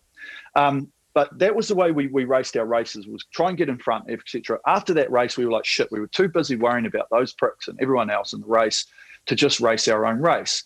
So then we just broke it down and we said okay we don't need to be in front out, out of the blocks. We just need to not slow down as much. So then all we started doing was being getting out of the blocks not not punching it out because we were just finding we were feeling like shit about the 500 meters, you know, like, like as if, as everyone does, we were gagging for it rather than being composed going, right, here we go. Now we're into the race. Because the race, you know, you talk to anyone race doesn't start till the K. And we just took that philosophy on, whereas it's like, okay, let's get in good shape to the K and we'll see how we go. And so when I data mined and I data mined over lockdown here in New Zealand last year, and I took all our all our 500 segments, in all our big races and our finals, we only slowed down on average less than a second between the first and second K. Okay. Um, we would slow by nothing, literally nothing by point. We actually went faster by 0.01 of a second on average between our second 500 and our third 500. Okay. And that was, that was our goal. Our goal was to be even split the middle K, no fade, no fade in the third 500 at all. Okay. There's not really many crews in the world that can do that. Probably none. And there were quite a few occasions in our um, in our time where we went uh, we we sub-splitted the race. We went faster in the second K than we did in the first K. Not many people can do that. So that was really what happened. We we te- if you look at our numbers as well, we didn't actually start slowing down in the first 500 maybe half a second from what we were doing originally, but not much. It was just that everyone was trying to go out a little bit faster, try and get in front and try and hold it on. But I've always said, while everybody's thinking about what we're doing and trying to get up to Eric and Hamish level, we've already moved on. You yeah. know, we have already we've already done that other step. So while everyone's got to where we used to be, we're already here. Um, and so that was our thought process. We've got to be improving all the time. There was no, we never ever sat there going, oh, okay, well we won last World Cup. No reason why we won't win this one. So yeah, people did give us a little bit more of a run for our money in that in that sort of second 500, and even coming into the third 500. You know, there was before before 2012. I think there's about two or three occasions that we were behind um, at the thousand. After that, there was probably 10, 12 that we weren't leading at the thousand. Um, and, and that was just our philosophy. It's like, well, okay, people have got quicker, but then coming into the last 500, in that second cycle to Rio, I think there might have been one. I don't even know if there was one occasion where someone was leading us with 500 to go. Whereas prior to that, there was about four or five situations. So that's that's the sort of stuff you get into. So our race was just dictated around even split, no fade, got to keep it going. So we never had like these big moves. We've got to make we've got to make a move. We've got to get in front of a crew. We've got to burn some energy. The whole race was burning energy from the start to finish, and that's what when we talked about before. That's what these 5K races were doing. You know, like I, have got I've got a data sheet which I found over lockdown when I was looking through everything. Um, we did like a 16, like a 16 12 or a 16 13 5K. Like it's it's sub five it's sub six thirty for 5K. so, uh, sorry, wait, you, know, wait but, but, you said you did a 16, 12, yeah, yeah. 5K in a pair? Yeah. Oh, that's infuriating. Yeah. Oh, bloody hell. So, so we're going, you know, we're doing, we're doing times like that. And, and it's just like, you, you're kidding me. But it was, it was like a 16, it was like a 628 pace or something for a 5K. Okay. We had it, we had a, a nice tailwind. I wouldn't have said it was like amazing, but that was the stuff we had to push ourselves to. So when we got into a race, you could be at red line and just sit there mm. rather than going up and down, going, oh, okay, we need to control. So, oh, now we're going to make a move. Oh, now we're going to make a move. It was just like, go, go, go. We, we tried to race the pair like you race an eight. You get out, you hold the speed, and you just don't slow it down. You know, okay, you've got to gear everyone up and you've got to keep them going, but you're only gearing people up to not slow down. You're not gearing them up to make the boat go faster you're only gearing them up to not slow it down, right? That's an eight. You're not, you know, you you can't go right. Come on, boys, let's let's like drop three splits. Not going to happen. But you've got to gear them up to keep the speed where it is. Um, and that was the situation with us. Is that was what our philosophy was? Was just like, if we can do that, we truly believed that nobody else could keep up with us. And that was basically the situation. You know, and even when we came into Rio, like you look at that Rio race, and I've watched that many times. Um, I, like I vividly like, and the one thing that people don't realize with that Rio race is that was our, our final. Was that was our third slowest race we ever did. Out of all those fucking races, it was the third slowest race we ever did because the weather was fucking terrible, shit, and and I knew it was going to be bad. And so I said to Hamish, "Don't worry about the crews. They're going to burn their gas in the first 750, and we've just got to be clean, and we'll come through." And that's exactly what happened. And then while everyone's burnt massive amounts of energy in the first and second 500, everyone drops four seconds in the third, literally, and we drop like half a second. And that's why we get to the 500 and we're 500 meters and we're five seconds in front. Wasn't because we like we just didn't slow down, and that was the, that was the aim of the game. Don't need to be leading here. Don't need to have a massive, massive start. We've got to be clean and we've got to even split. Okay, and we we slowed down in the last 500 because we just didn't want to fall out or make something stupid. Um, but we didn't have to sprint to the line. So while everyone else is catching back up on us, race is finished. As long as we don't screw that shit up, we're finished. We're done. Um, and that was the situation. That's what, same in London, it was like people came back on us after we're nearly five seconds in front. It was like, it wasn't because we just didn't want to sprint. Because we, you know, when you've got a sprint, the chance of shit going wrong increases, eh? and so our, our thing was like, make it, make it goner, and then you can control and you can do what you need to. And if you do need to sprint, it's in the bag. But if you don't have to pull it out, don't pull it out. You know, yeah. what, what are you sprinting for? You're going to win. Doesn't matter.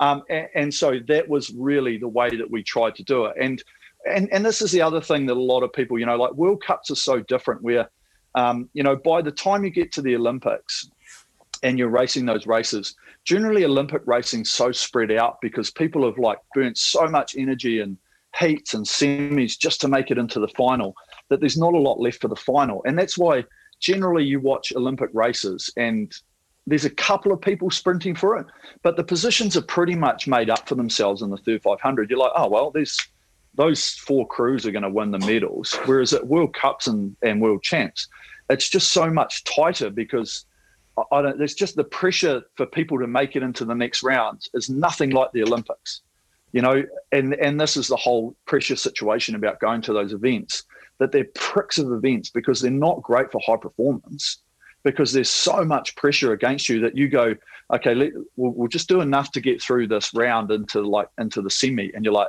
no, actually we've got to go 100, you know, like, and, and if you give 100 in that when you go to the semi and you try and give 100, you only get 99% return then if you make it in the final and you give 100%, you only get 98% return because you've had to go 100 the whole time.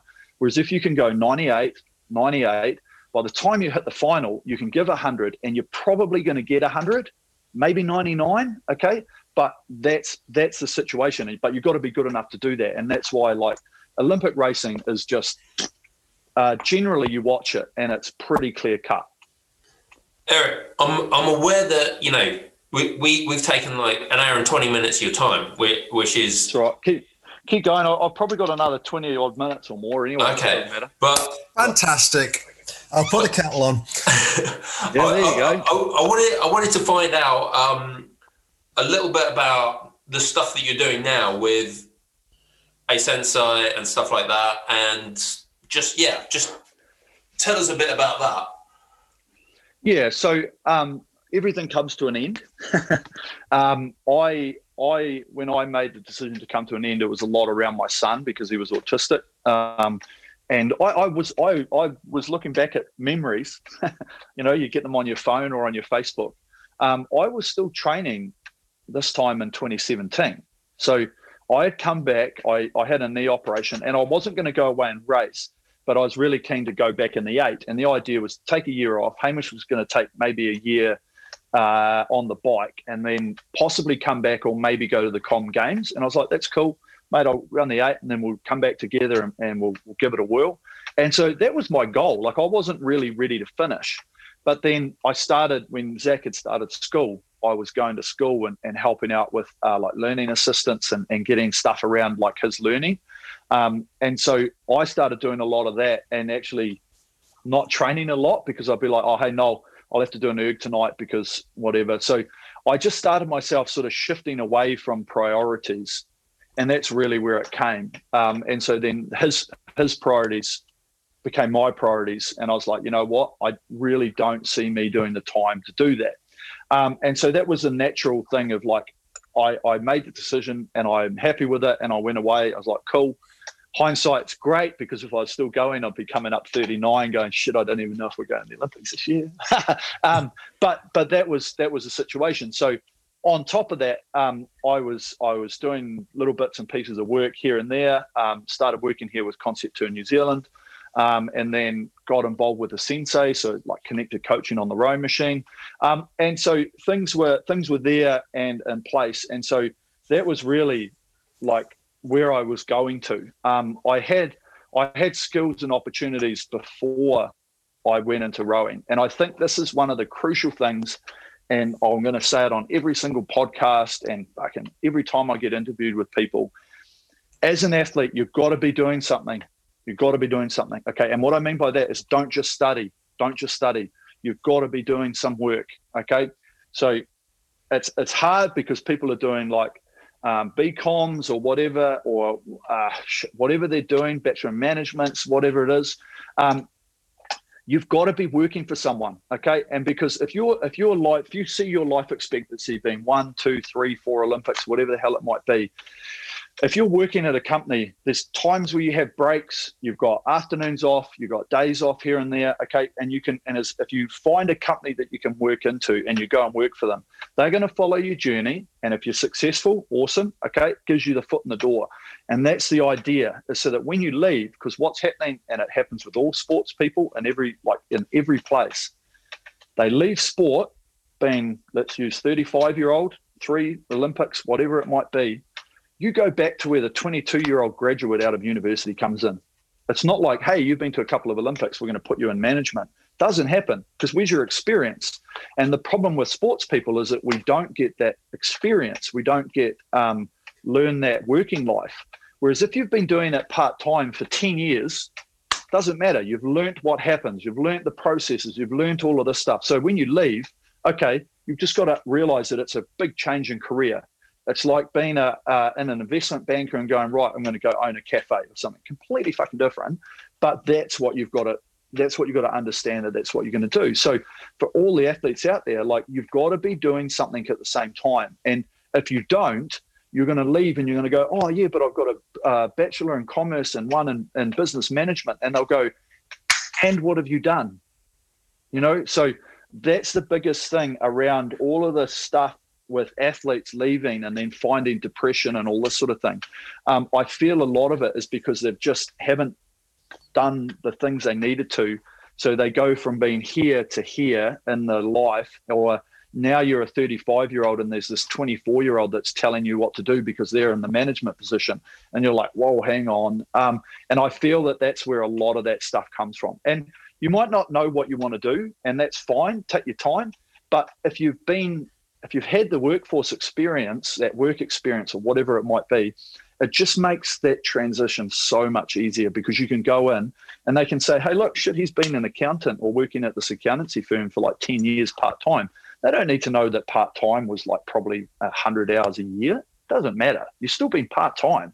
Um, and, and that gives you that situation of being having a resume, having been able to work out. Whereas a lot of people put this resume like, oh, okay, two Olympic gold medals. Yeah, oh, cool. Okay, so, so where have you worked? Oh, you haven't worked since you left school because you went straight into a program. Hmm, okay.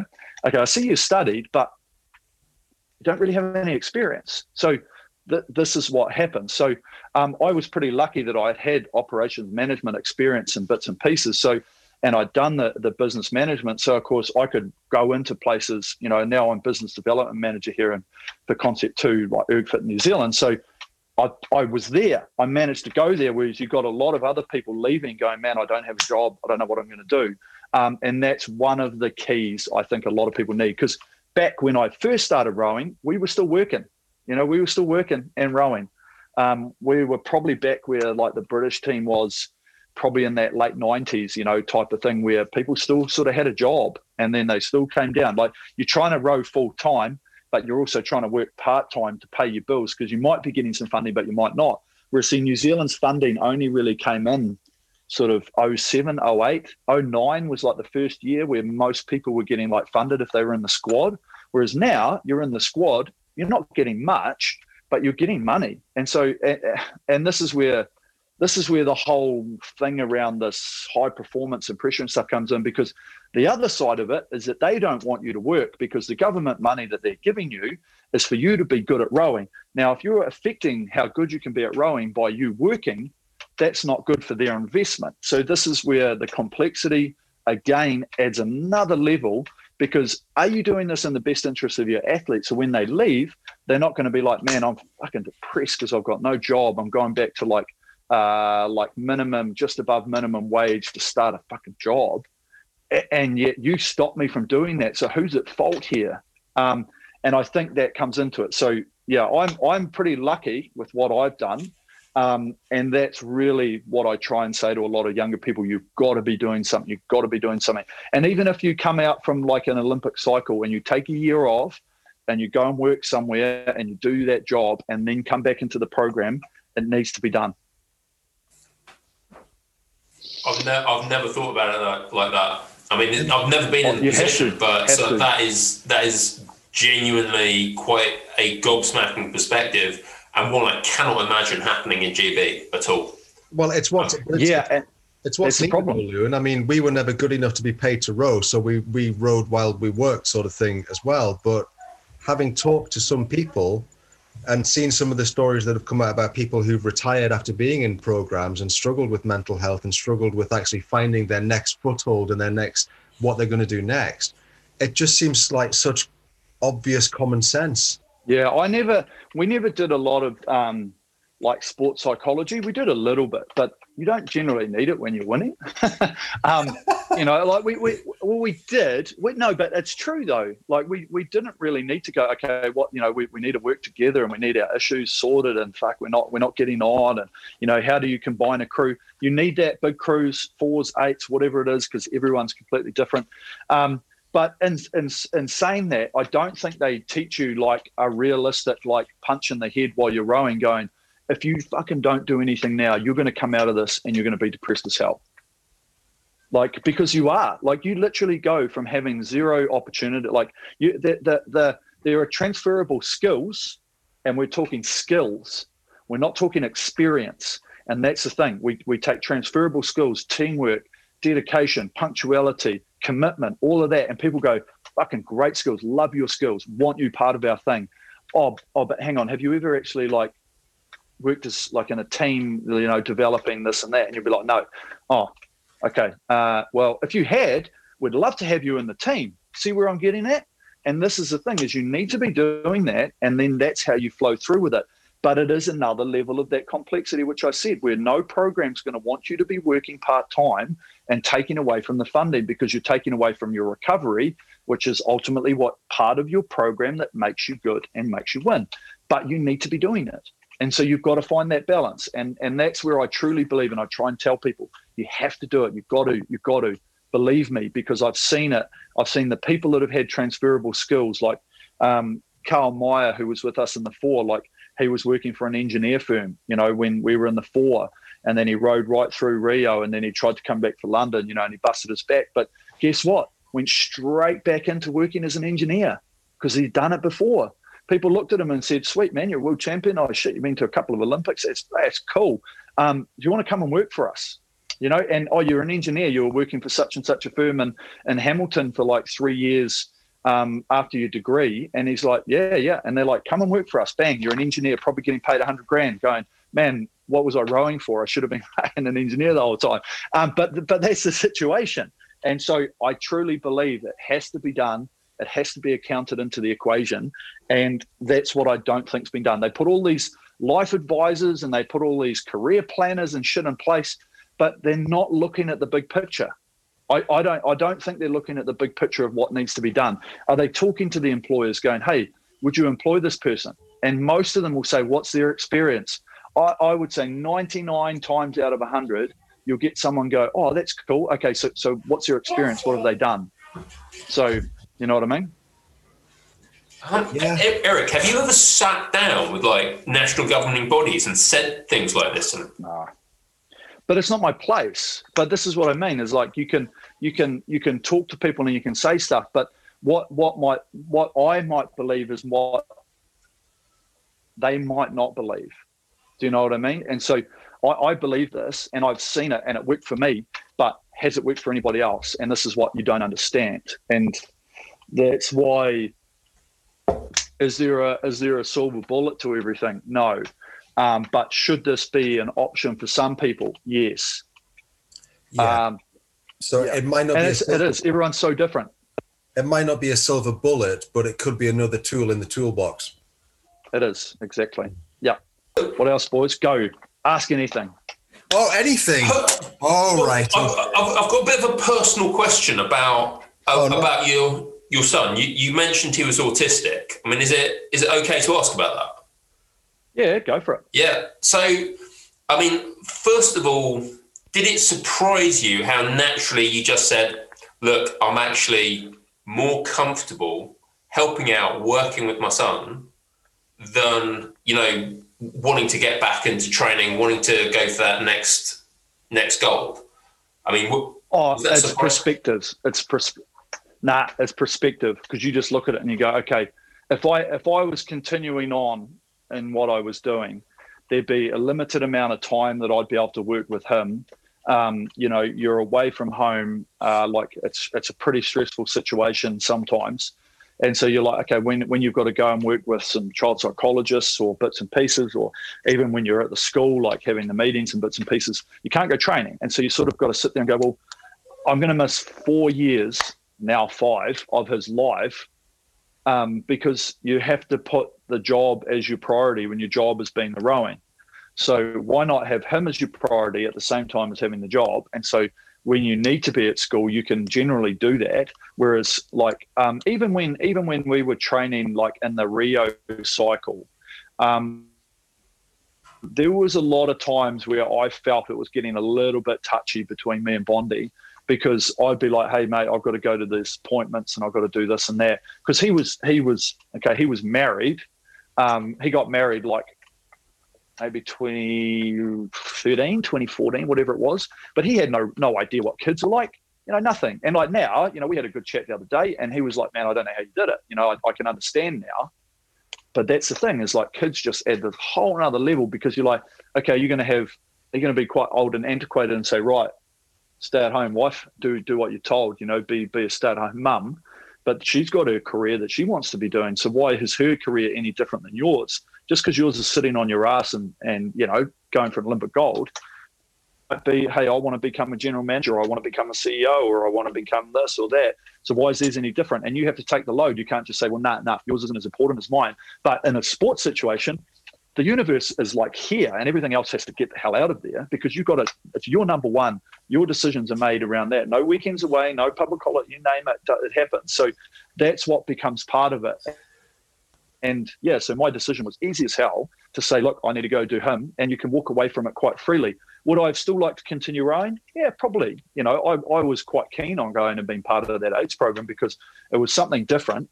Would have loved to have seen what we could have got it to um, but I needed to be seen what was more important, and that was more important. And you just got to make that decision. Some stage in your career, um, you know, I was lucky I was able to go out on my terms, whereas you get a lot of people that they lose form, they they miss selection, or they get injured or whatever, and it's taken away from them. That's tough. Okay, never never done that, or they never quite got there, and then they've got to, you know, they're like, I just can't keep battling on.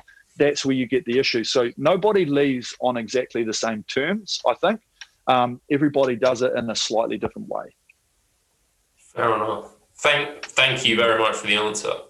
It sounds like a no-brainer, and and uh, because I remember the story of um, Steve Redgrave, and it was one of his one of his children was crying, and he basically just went to his wife, "I'm going training now," and walked out the door. So it's nice to see that we've moved on in the last twenty odd years a little bit.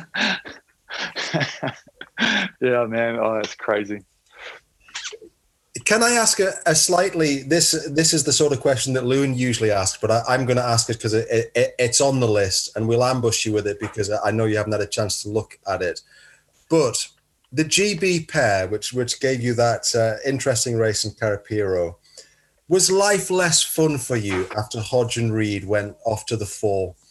Did you miss them? I I did miss them. Yeah, yeah, I did miss them because it became it was just we knew that the chance of and like you know whoever was making the draw in world rowing, we were never ever going to meet each other anywhere along the way, and and it was hundred percent rigged that way, hundred percent.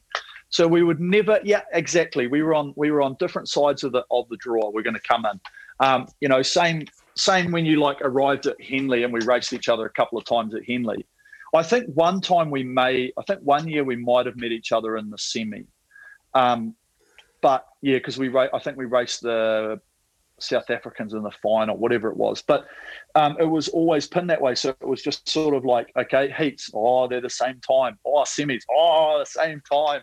Here we go. And of course, you do as an athlete, you go, man, I race, we race that semi pretty hard. Shit, and we're the same time. You sit there and, at night going, ah, it's all on, you know, like it is. And you watch it. Every every crew does it. Everyone watches and go, shit, that semi final was like four seconds quicker than ours shit, were the conditions different? You know, oh my God. And so you get this trepidation and you get this worry and you're like, oh. and so that was with them. Um, and it was no different when we like, when we furthered on, but at the time it was just like this build up, build up, build up here. And everyone's like, oh, here we go. Because, because we were the standout, um, we were the standout pairs in the world. Like apart from us two, there was really no other country that could have put like a top pair out on the water I think everybody tried at some stage or another, um, but that was it. Like we pretty much raced every top crew in the world, um, and especially in those first few years, like there was us, other crews back here.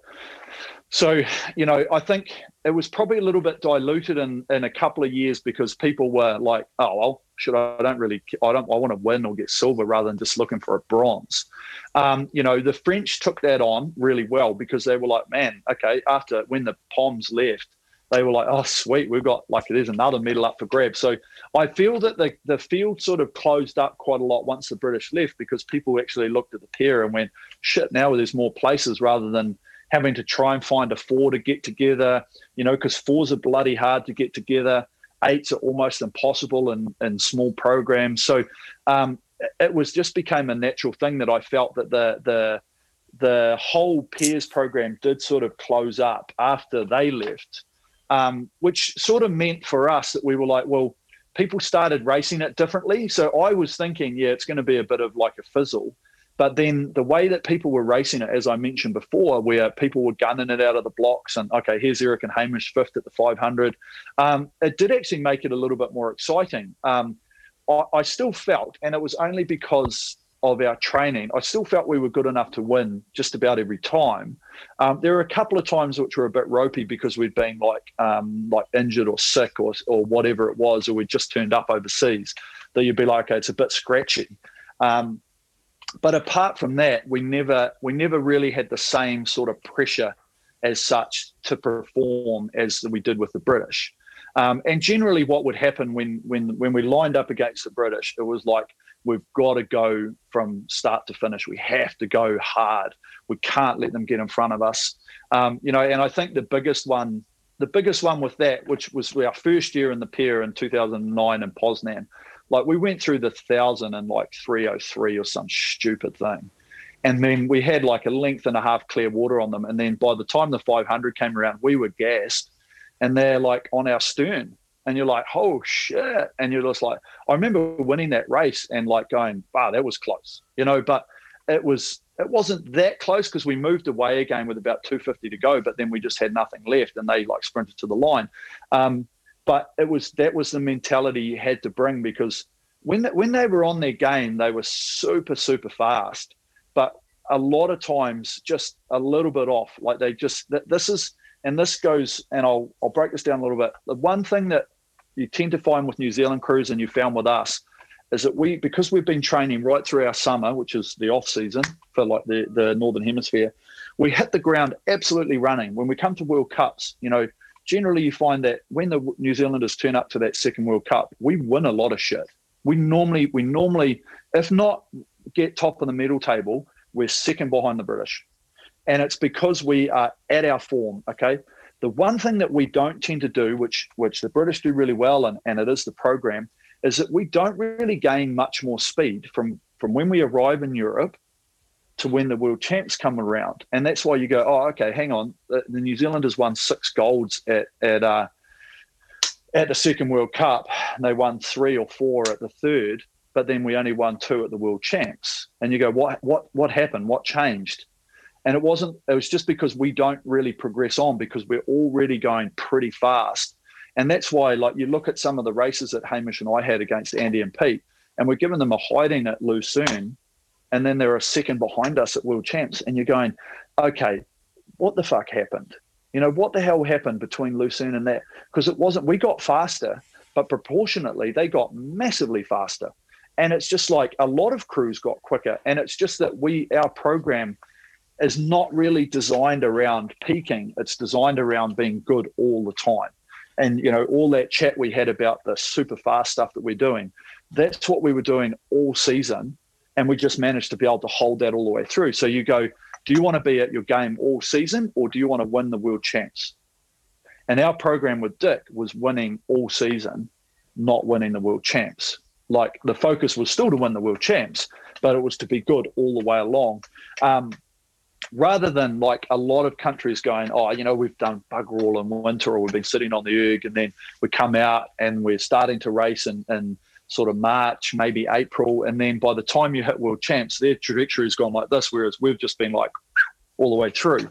Um, and I think that's the one thing is that you've got to in your programs as well. You've got to look at how do you want to do it? Do you want to win? Do you want to win the world champs or do you want to win the World Cups? And it's a completely different way that you approach the training to be able to do that, or one or the other. Yeah, I, I think Hodge mentioned when we talked to him that. Um, he was always he, he felt like sometimes outgunned when they when they met you early on and they were still kind of building into their season and building towards yep. their peak um mm-hmm. yeah but it no it's it's um because if you look at if you take if you take all our if you take all our like world cup races there was a couple like 2010 in munich we were we were we only beat them by about a second because um, Bondi had been had a, like a rib stress fracture, and I ended up rowing the double with a stop while we were training and Bled.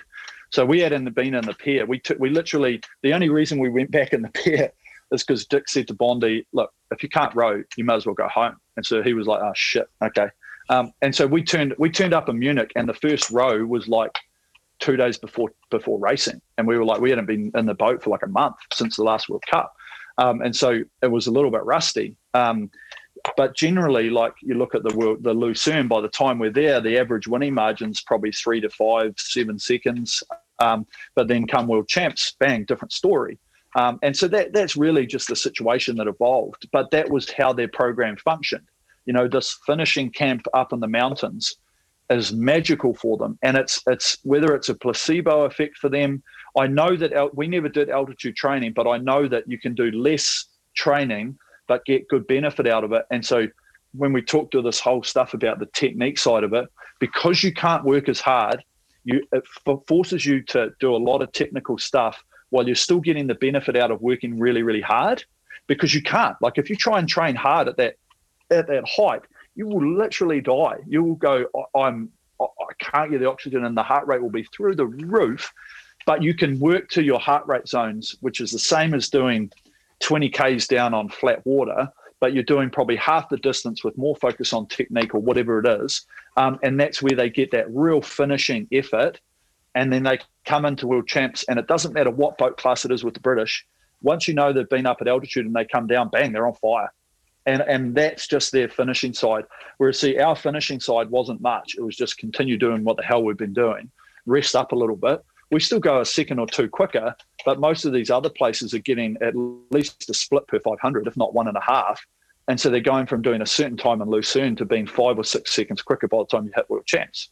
One kind of a final question we go for typically is what do you reckon that rowing right now is doing right what is it doing wrong, and how does it get better? Oh, far out. Um, um, not doing not doing a lot wrong. Um, I think all of the the gender equality stuff's perfect. I think that's been a little bit like too late, if anything. Um, uh, doing wrong, I don't know. I don't know whether like you know the, this whole lightweight debate um, I, uh, you know I, I can see where it's coming from because it's coming as we've talked a lot about in this session pressure down. Where's the pressure coming from? Ioc FISA okay got to make the decision. Um, and and then the rowing is now the athletes so the whole sport of rowing is like the athletes and you've got to just conform or fucking you're gone. Um, so that's the situation. Maybe we just need to balls up and say, no, we're going to keep doing this and then play the IOC's bluff.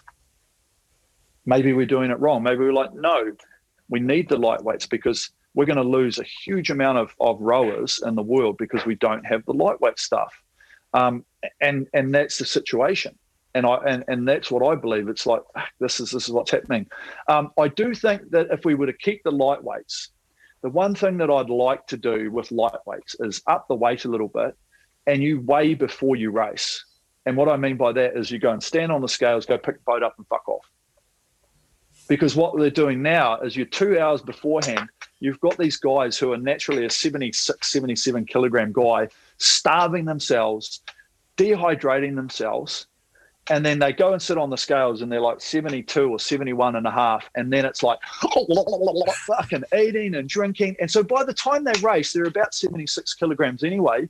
Put the weight up put it up to 76 and then that's going to stop you doing that. So you're going to have all these naturally middle to lightweight guys and do it that way. Same with the woman because they all have these these suits that they wear that aren't the ones they race in that are like thin as fuck that nobody ever checks like hey is that the same suit you raced it no and and it weighs like 50 grams and it's made out of silk but it looks the same they all do it and of course because it comes down to grams whereas you instead of making them 70 kilograms average make it 75 and now you've got healthy lightweights rather than these poor biafrans that are bloody starving and are so stressed. Like watching the lightweights sit there, like weighing out the amount of water they can have at dinner, and I'm like going, "Oh, are you kidding me? Like, are you shitting me? You know, and you're just going, this is not right. So that's one thing that I think could be done by are better. Just maybe call the bluff, um, change the weight of it so that it's a little bit heavier, and then you will get a lot more people that want to race in it. Kick the kick the double, kick the four. Um, you know, put in a woman's one. I know you can't because it's Olympics, but bring that into the program because you could probably have them coming to world champs because a lot of people would still love to come to world champs and race that sort of stuff. Um, I think we need to look at different distance stuff. Have to. Um, okay, it would change the dynamics of rowing, but do we need? And I know people will go, oh, but rowing's always been two kilometers. And you go, yeah, but you could look how many years ago, what, 30 years ago, everyone used to race two and a half Ks on the row machine at the world champs. Do you know what I mean? It's moved on. Um, you know, do we need to look at the distance that we're doing? Because if you take 500 meter races or you take it slightly different or something like this, um, I know it changes the people that are in the boats and that sort of stuff, but it changes the training. The training no longer needs to be endurance training of of of like 30, 40 hours a week. It now be, can become shorter, a little bit more focused, and it's going to be a better event to watch. And rowing is a shit event to watch. It's why we don't have people turning up. It's like, oh, they've started. I'll just wait here for a little bit. Oh, now they're coming. Yeah, you go. Across the finish line. Okay. Imagine watching one race to the next and a minute and a half finish. You'd be like, shit, that was fun. Wow, that was so close. Like kayaking and stuff like that. It's fast, it's fun, it's enjoyable. Um, I just think, and I know people will go, yeah, but it's always been 2K. Look, honestly, if you've got to keep your sport in the Olympics or you've got to do this, sometimes you've got to make those decisions that nobody wants to make is we need to change our sport. Otherwise, we're going to be in a shit situation in a few years and go, like, worst case scenario, 20 years from now, they go, look, we, we, we, we want to hold, we want to hold rowing at this place. It's costing too much to build the facility. We don't have it. Um, we, we think we want to have some new and upcoming sport in there. We've got to keep rowing relevant, and we have to make those decisions now. Because if you the, the the day that they turn around and go, well, look, we actually want to cut more people out of rowing, you're like, well, why? And they'll be like, well, you just there's just not enough people in the world that are rowing. So does that need to happen? Do we just need to have like a world champs where we go, you know what, this world championships next year is 500 meters? You know? And then you can bring it to different places in different countries where they've got like a 500 meter section of water in the middle of their town or uh, just outside of town or like um, some lake. You, you look at all the lakes around that you could potentially race like that are probably 600 meters long. There's a lot of them you know? Um, so I, I, know people will go you're an idiot. You've raced 2k that's what you did. And i'm like yeah yeah but uh, you look at how fast our world is changing you look at what the shit we're in at the moment. You look at the way social inequalities, racism, or the whole lot, and fuck the mess that some of the shit's in at the moment. It's got to change. It's got to change, and we've got to do the exact same. Um, we've got to look at why people aren't doing rowing. Why is it? Is it time? Is it money? Is it this?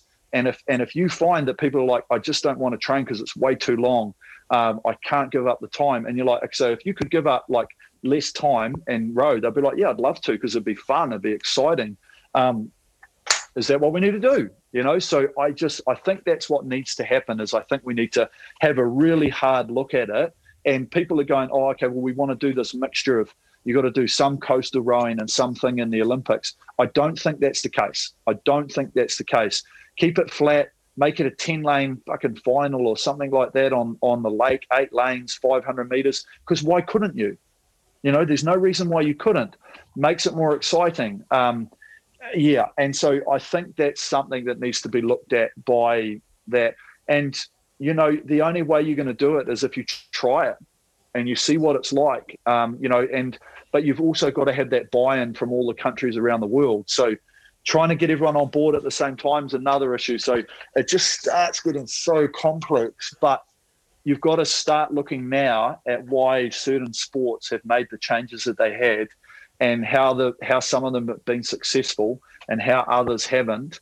Um, and you've got to use those examples and you've got to look at it and say well this is what we need to do. You know even if you have to have another specific world championships and say right this is this is the the world rowing sprints championships and it's 500 meters you know, and then you see who turns up, and then all of a sudden you might find people are more willing to go to a uh, sprint distance championships than they are to a 2K championships. Okay, it changes the dynamic of the people that are rowing, but that's it. You, and then people will go, you know what? I'd rather go to this World Championships than I would to the 2K. Um, yeah, I don't know. I don't know, but I just I just worry that we're short-sighting ourselves just with the the speed that the world is developing that rowing is going to be in trouble. Rowing could become really, really in trouble in the next sort of 20 years at the top end, at the Olympic end, um, and just the cost end and the time end, because people just don't want to give up that much time anymore. Kids are not willing to, they'd rather sit there and, and technology's growing so fast that it's like, man, you know, rather be here than there. Um, I, I just feel that that's, and no different with, you know, the generation that we're talking about it now when we started this conversation about entitlement and bits and pieces. And so if that's that's moved on really fast, like that's moved on, we're only really hearing about it now, but you don't you haven't had all these people from the 90s or 80s coming out saying this and that. A lot of them are like, man, it's just what happened. Um, but now that's moving really quickly. So I think that needs to be conversations that need to be had and it needs to be experimented with. So possibly, you know, I know we're trying with indoor coastal but I think that some other drastic measures need to happen. So that's that's probably what needs to change. Fair enough, Eric. Mm. Thank you very much. I appreciate it.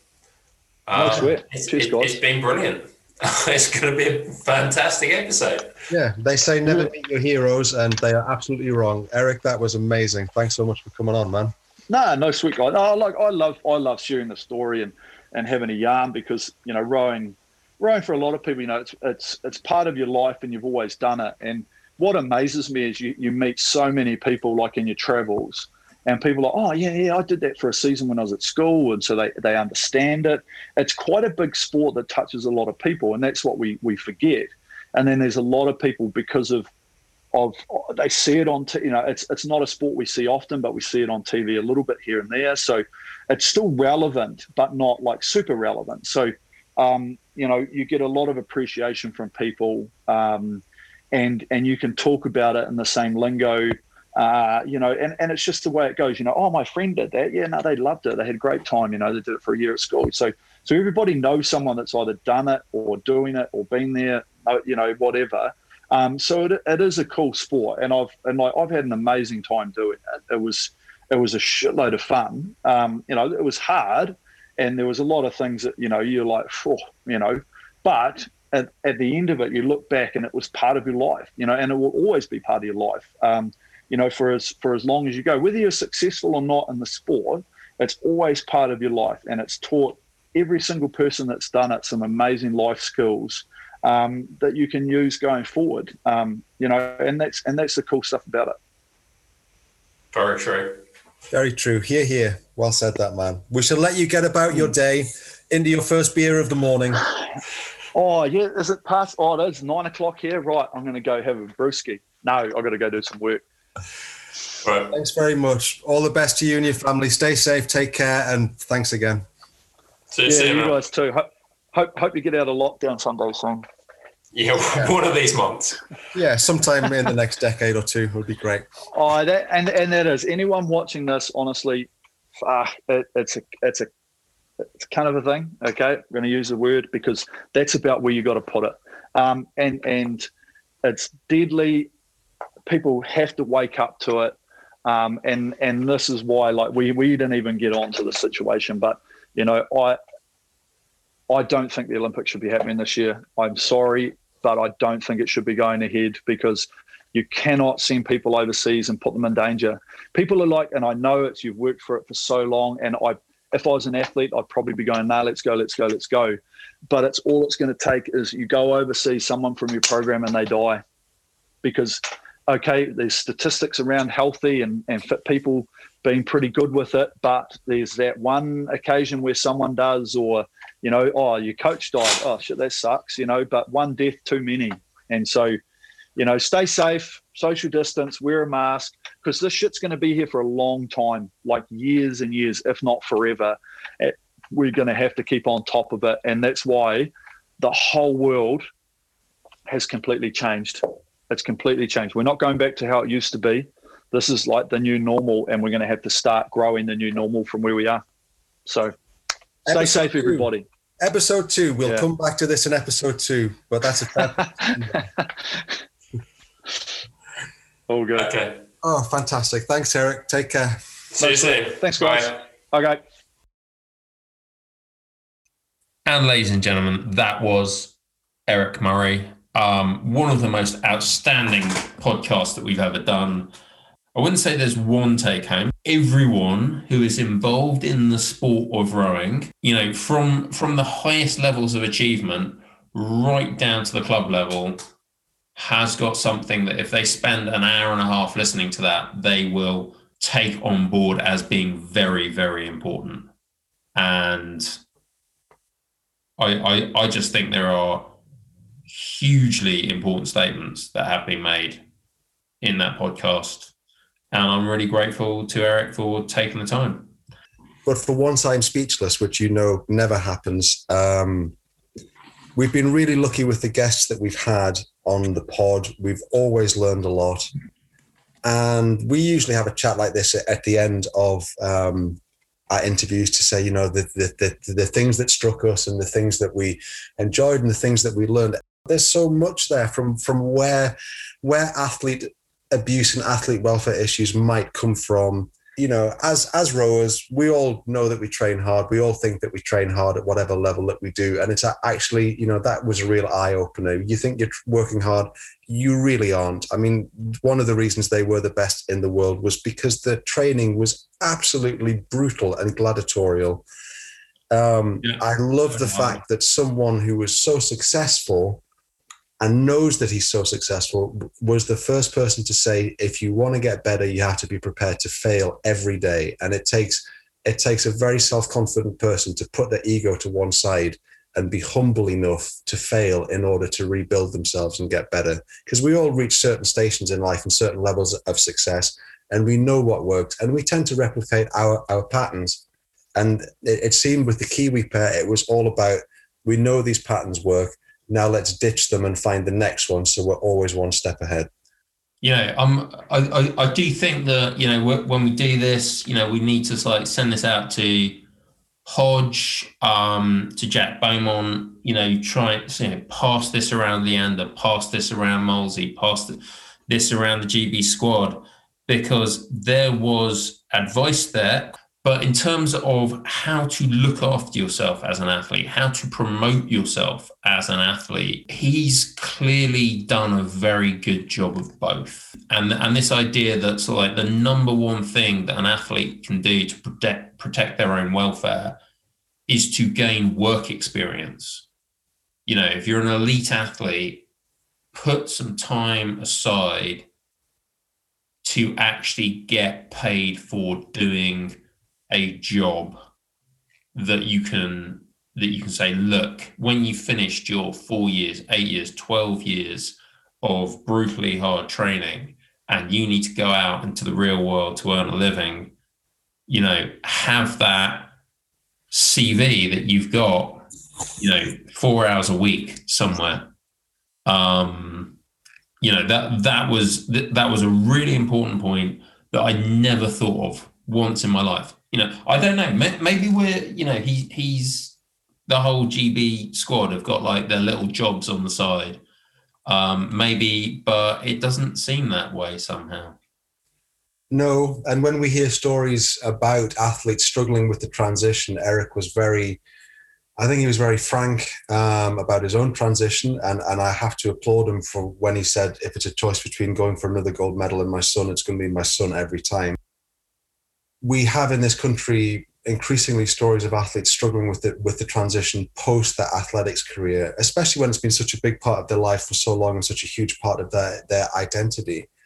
And he's arguing for more tools in the toolbox. Okay, so you might only do 100 hours a year, you know, in an accountancy firm, in an engineering firm, in a in a whatever, but it puts you in a better position when the pro when you come off the program and you start going for jobs up against 21 and 22 year olds just out of university. If i had to characterize what we've just heard i would say there's a genre in literature called magical realism which is basically a realistic novel with magical elements like salman rushdie's midnight's children which is let's be quite frankly honest a book and that's about as much as we can say about it. If i had to characterize what we've just listened to I'd say that's inspiring realism. That's someone who's reached the heights, which is inspiring, who's who's very blunt about what it takes to be successful at that level, but who is also completely realistic about it. and it was really refreshing to listen to to chat with him.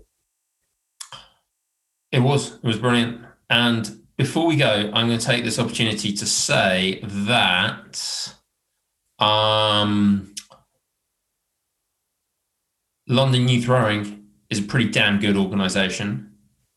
Um, the Race the Thames 2021, if you didn't get involved, make space in your diary to do it next year. I don't know how they're going to run it, whether they're going to just do it on ergs again, but it was a great event. It just, you know, it was a week of actually kind of feeling like you were going to a race again, an actual proper race. And it was brilliant to like basically be up against the best part of a thousand other crews, um, which was really good fun. And we managed to raise £101,000. Yeah, I think we're going to come back and talk about Race the Thames and London Youth Rowing because being involved was an honour and a privilege a fantastic team. It shows what rowing and rowers can do that makes a real difference in the lives of, of everyone, and not just for London Youth Rowing, but in local communities. Uh, but everyone at uh, Race the Thames, London Youth Rowing, uh, Andy Hodge, all of the team deserve a round of applause. It was fantastic to be part of. So well done, guys and girls. It was awesome. I think so. Um, I would say bow side holding, stroke side falling in, but you know what'll happen if I do it? I'll just be in a cold river again. So, do you want to do the signing off bit? stroke side holding, bow side out. Good night, ladies and gentlemen.